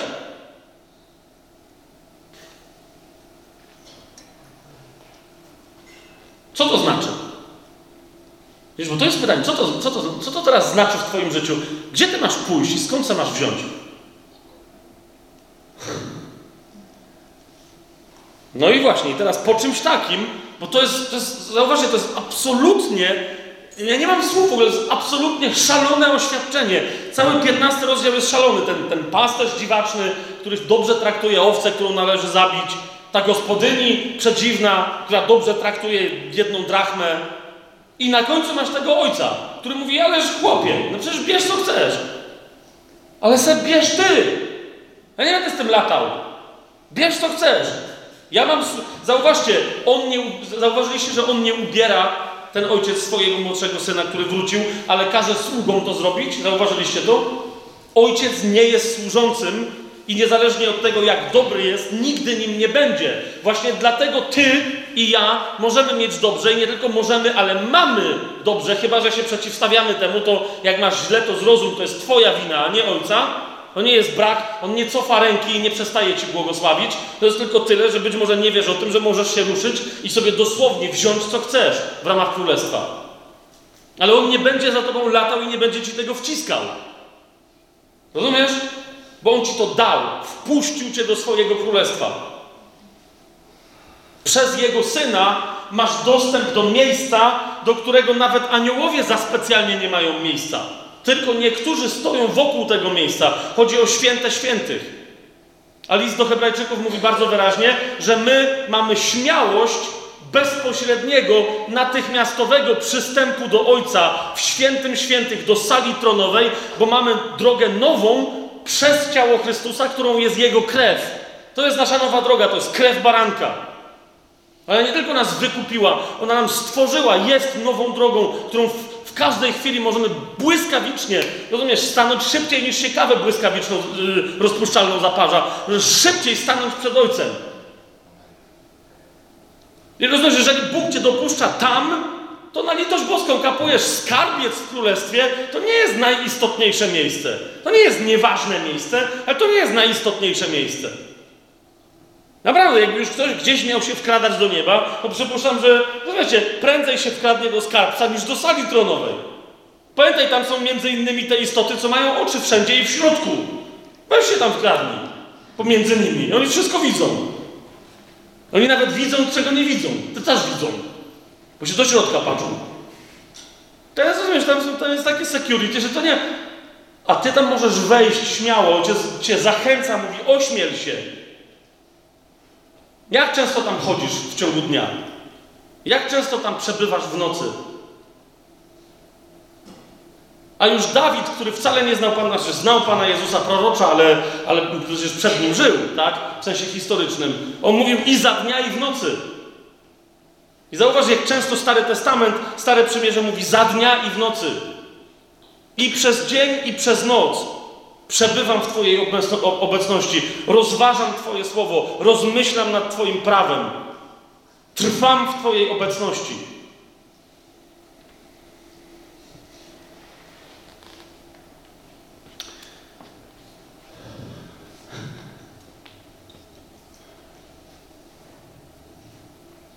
I pochwalił Pan, 16 rozdział 8 i 9 werset, i pochwalił Pan niesprawiedliwego szafarza, że roztropnie postąpił, bo synowie tego świata w swoim pokoleniu są roztropniejsi od synów światłości. I ja wam mówię, pozyskujcie sobie przyjaciół mamoną niesprawiedliwości, aby gdy ustaniecie, przyjęto was do wiecznych przybytków. I czytam dalej. I zrobimy przerwę.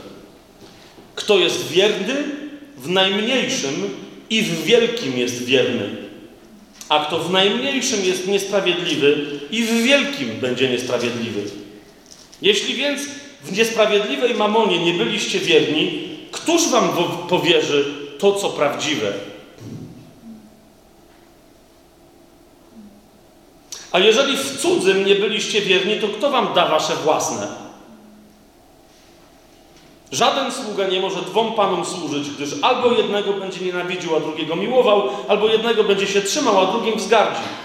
Nie możecie służyć Bogu i mamonowi. Wiem, że tu jest tłumaczenie Bogu i mamonie. O tym, kto to jest, a nie co to jest, ale kto to jest mamon, to jeszcze dzisiaj troszkę będziemy więcej mówić. Jeżeli znacie to nauczanie i wysłuchaliście w swoim życiu kilku, kilkunastu, może nawet kilkudziesięciu kazań na temat tego, co to znaczy być wiernym w rzeczach małych, aby być postawionym nad dużymi, to zauważcie, że w tym konkretnym kontekście Pan Jezus mówi, że wierność w rzeczach małych jest testowana na pieniądzach. Jeszcze raz przeczytam Wam. Zauważcie, kto jest wierny, 10-11 werset, kto jest wierny w najmniejszym i w wielkim, jest wierny, a kto w najmniejszym jest niesprawiedliwy i w wielkim jest niesprawiedliwy. Jeżeli więc w niesprawiedliwej mamonie wy nie byliście wierni, któż wam powierzy cokolwiek, co prawdziwe?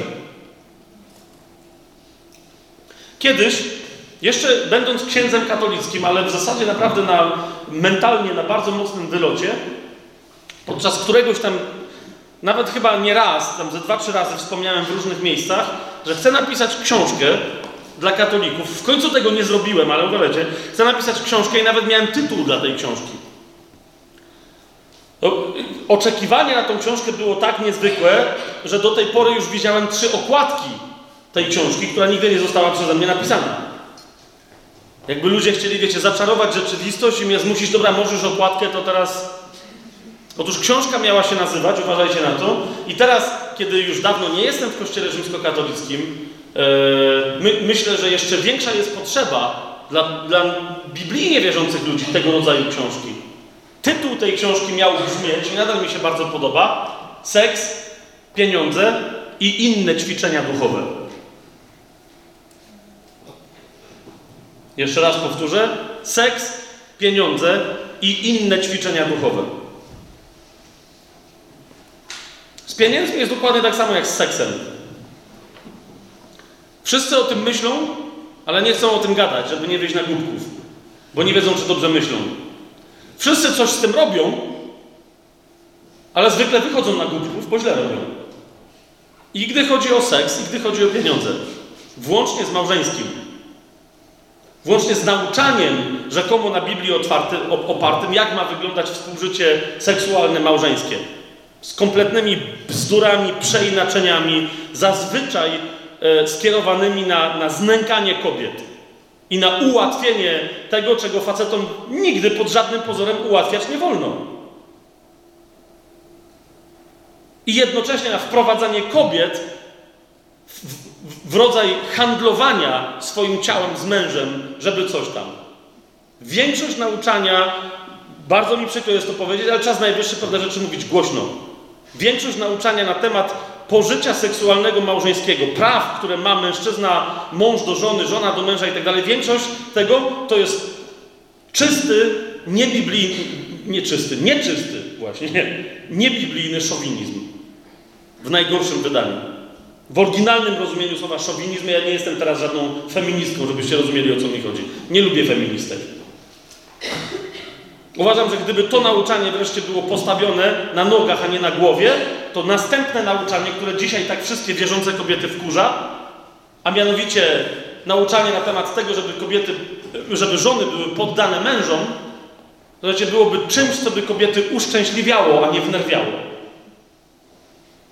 Tymczasem wszystkie pobożne chrześcijanki, jak słyszą o tym, że mają być poddane, kiwają głowami i mają ten wyraz twarzy na zasadzie, dlaczego nie mogę mordować. To jest szkoda.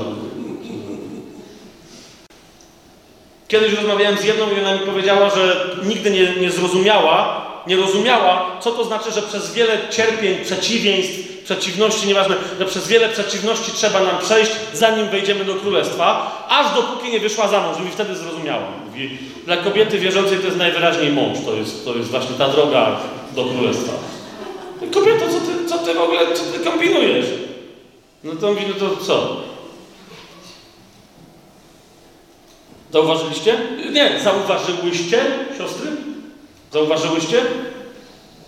Zaraz obok nauczania na temat tego, że kobieta ma, żona ma być nie kobieta, żona ma być poddana mężowi, mamy napisane nawet wcześniej, na przykład w liście do Efezjan, że wszyscy sobie nawzajem mamy być poddani. Dalej jest napisane, że jeżeli ktoś jest niewolnikiem, to żeby nie szukał za specjalnie, chyba że go Pan uwolni, ale żeby się nie starał o uwolnienie, lecz będąc niewolnikiem, obczaj to, będąc niewolnikiem, niech służy swojemu właścicielowi, jak samemu Panu Jezusowi. I co interesujące, kobiety nie mają z tym żadnego problemu. Nie mają, no, oczywiście. Jezus jest Panem. I z jakiegoś powodu, a mąż, ale mąż. Więc nie, ja nie jestem feministką, żeby to było jasne. Nie jestem. Nie z tego punktu widzenia mówię o tym, że, tak wiem, dzwonek już był dawno, tak. Nie, I nie z tego punktu widzenia y, mówię o tym, że mamy sfałszowane to nauczanie. Po prostu czas najwyższy znajdywać błogosławieństwa tam, gdzie one się znajdują. I zobaczyć, że czytamy tekst i go nie rozumiemy. Więc, ale, ale to, to, to seks na razie zostawiamy, bo to nie jest dzisiaj temat. Dzisiaj tematem są pieniądze. Seks, pieniądze i inne ćwiczenia duchowe. Między innymi ten tekst, który teraz Wam przeczytałem, jest podstawą do tego, żeby rozumieć pieniądze jako ćwiczenia duchowe. Mam dosyć rozmów między chrześcijanami i opowieści, i porównywania się, i, a czasem nie porównywania, dzielenia się i świadectw na temat tego, jak kto ma wielką duchowość, bo się modlił przez 12 godzin. No i ja sam wam po sobie mówię, nie o żadnym innym bracie czy siostrze, że bywało, że się tak modliłem i po 12 godzinach wychodziłem jeszcze większym debilem niż szedłem na tą modlitwę. I wcale i to nie modlitwa ze mną zrobiła, że wyszedłem większym debilem. To ja z siebie zrobiłem większego debila przy pomocy modlitwy. Rozumiecie? Jeżeli ktoś przychodzi ze świadectwem, niech ma to świadectwo osadzone w owocu, który wynika z jego działań. Jeden z najprostszych, najoczywistszych, najoczywistszych owoców to jest to, jak zmienia się Twój stosunek do pieniędzy i co robisz ze swoimi pieniędzmi. Jeszcze raz. I ostatni, robimy przerwę. Na, na, w następnej części, wychodząc z tego tekstu, przeniesiemy się do innego. Będziemy musieli znowu przeczytać, co Pan Jezus na ten temat mówi. Ale, ale, choć będę mówić o absolutnej obfitości, Rozumiecie, myślą przewodnią cały czas jest, że w królestwie posługujemy się dobrami materialnymi, kruszcem, złotem, srebrem, rzeczami pięknymi, ekskluzywnymi. Posługujemy się, aby nimi błogosławić innych, a nie żeby coś pozyskiwać dla siebie. Dlaczego? Bo będąc wykupionymi najdroższą krwią Chrystusa, mamy wraz z tym wykupieniem wszystko. Zostaliśmy pobłogosławieni, jak mówili list do Efezjan, wszelkim możliwym błogosławieństwem duchowym, które się zawsze przekłada na błogosławieństwo materialne. Zawsze. Jeżeli tak jest, jeżeli tak jest, to kluczem do Twojego następnie właściwego podejścia do tego tematu, do doświadczenia powodzenia, uważaj na to, co teraz powiem, jest na ile najpierw chcesz być osobą szczęśliwą już w tym życiu. A w związku z tym, na ile najpierw jesteś gotowa lub gotowy teraz zacząć dawać, a nie na ile myślisz, że w ramach błogosławieństwa ewangelicznego będziesz w stanie wziąć. Dlaczego? Ponieważ Pan Jezus powiedział, o czym Paweł wyraźnie zaświadcza w dziejach apostolskich, że Pan Jezus powiedział, że znacznie więcej szczęścia jest w dawaniu, aniżeli w braniu.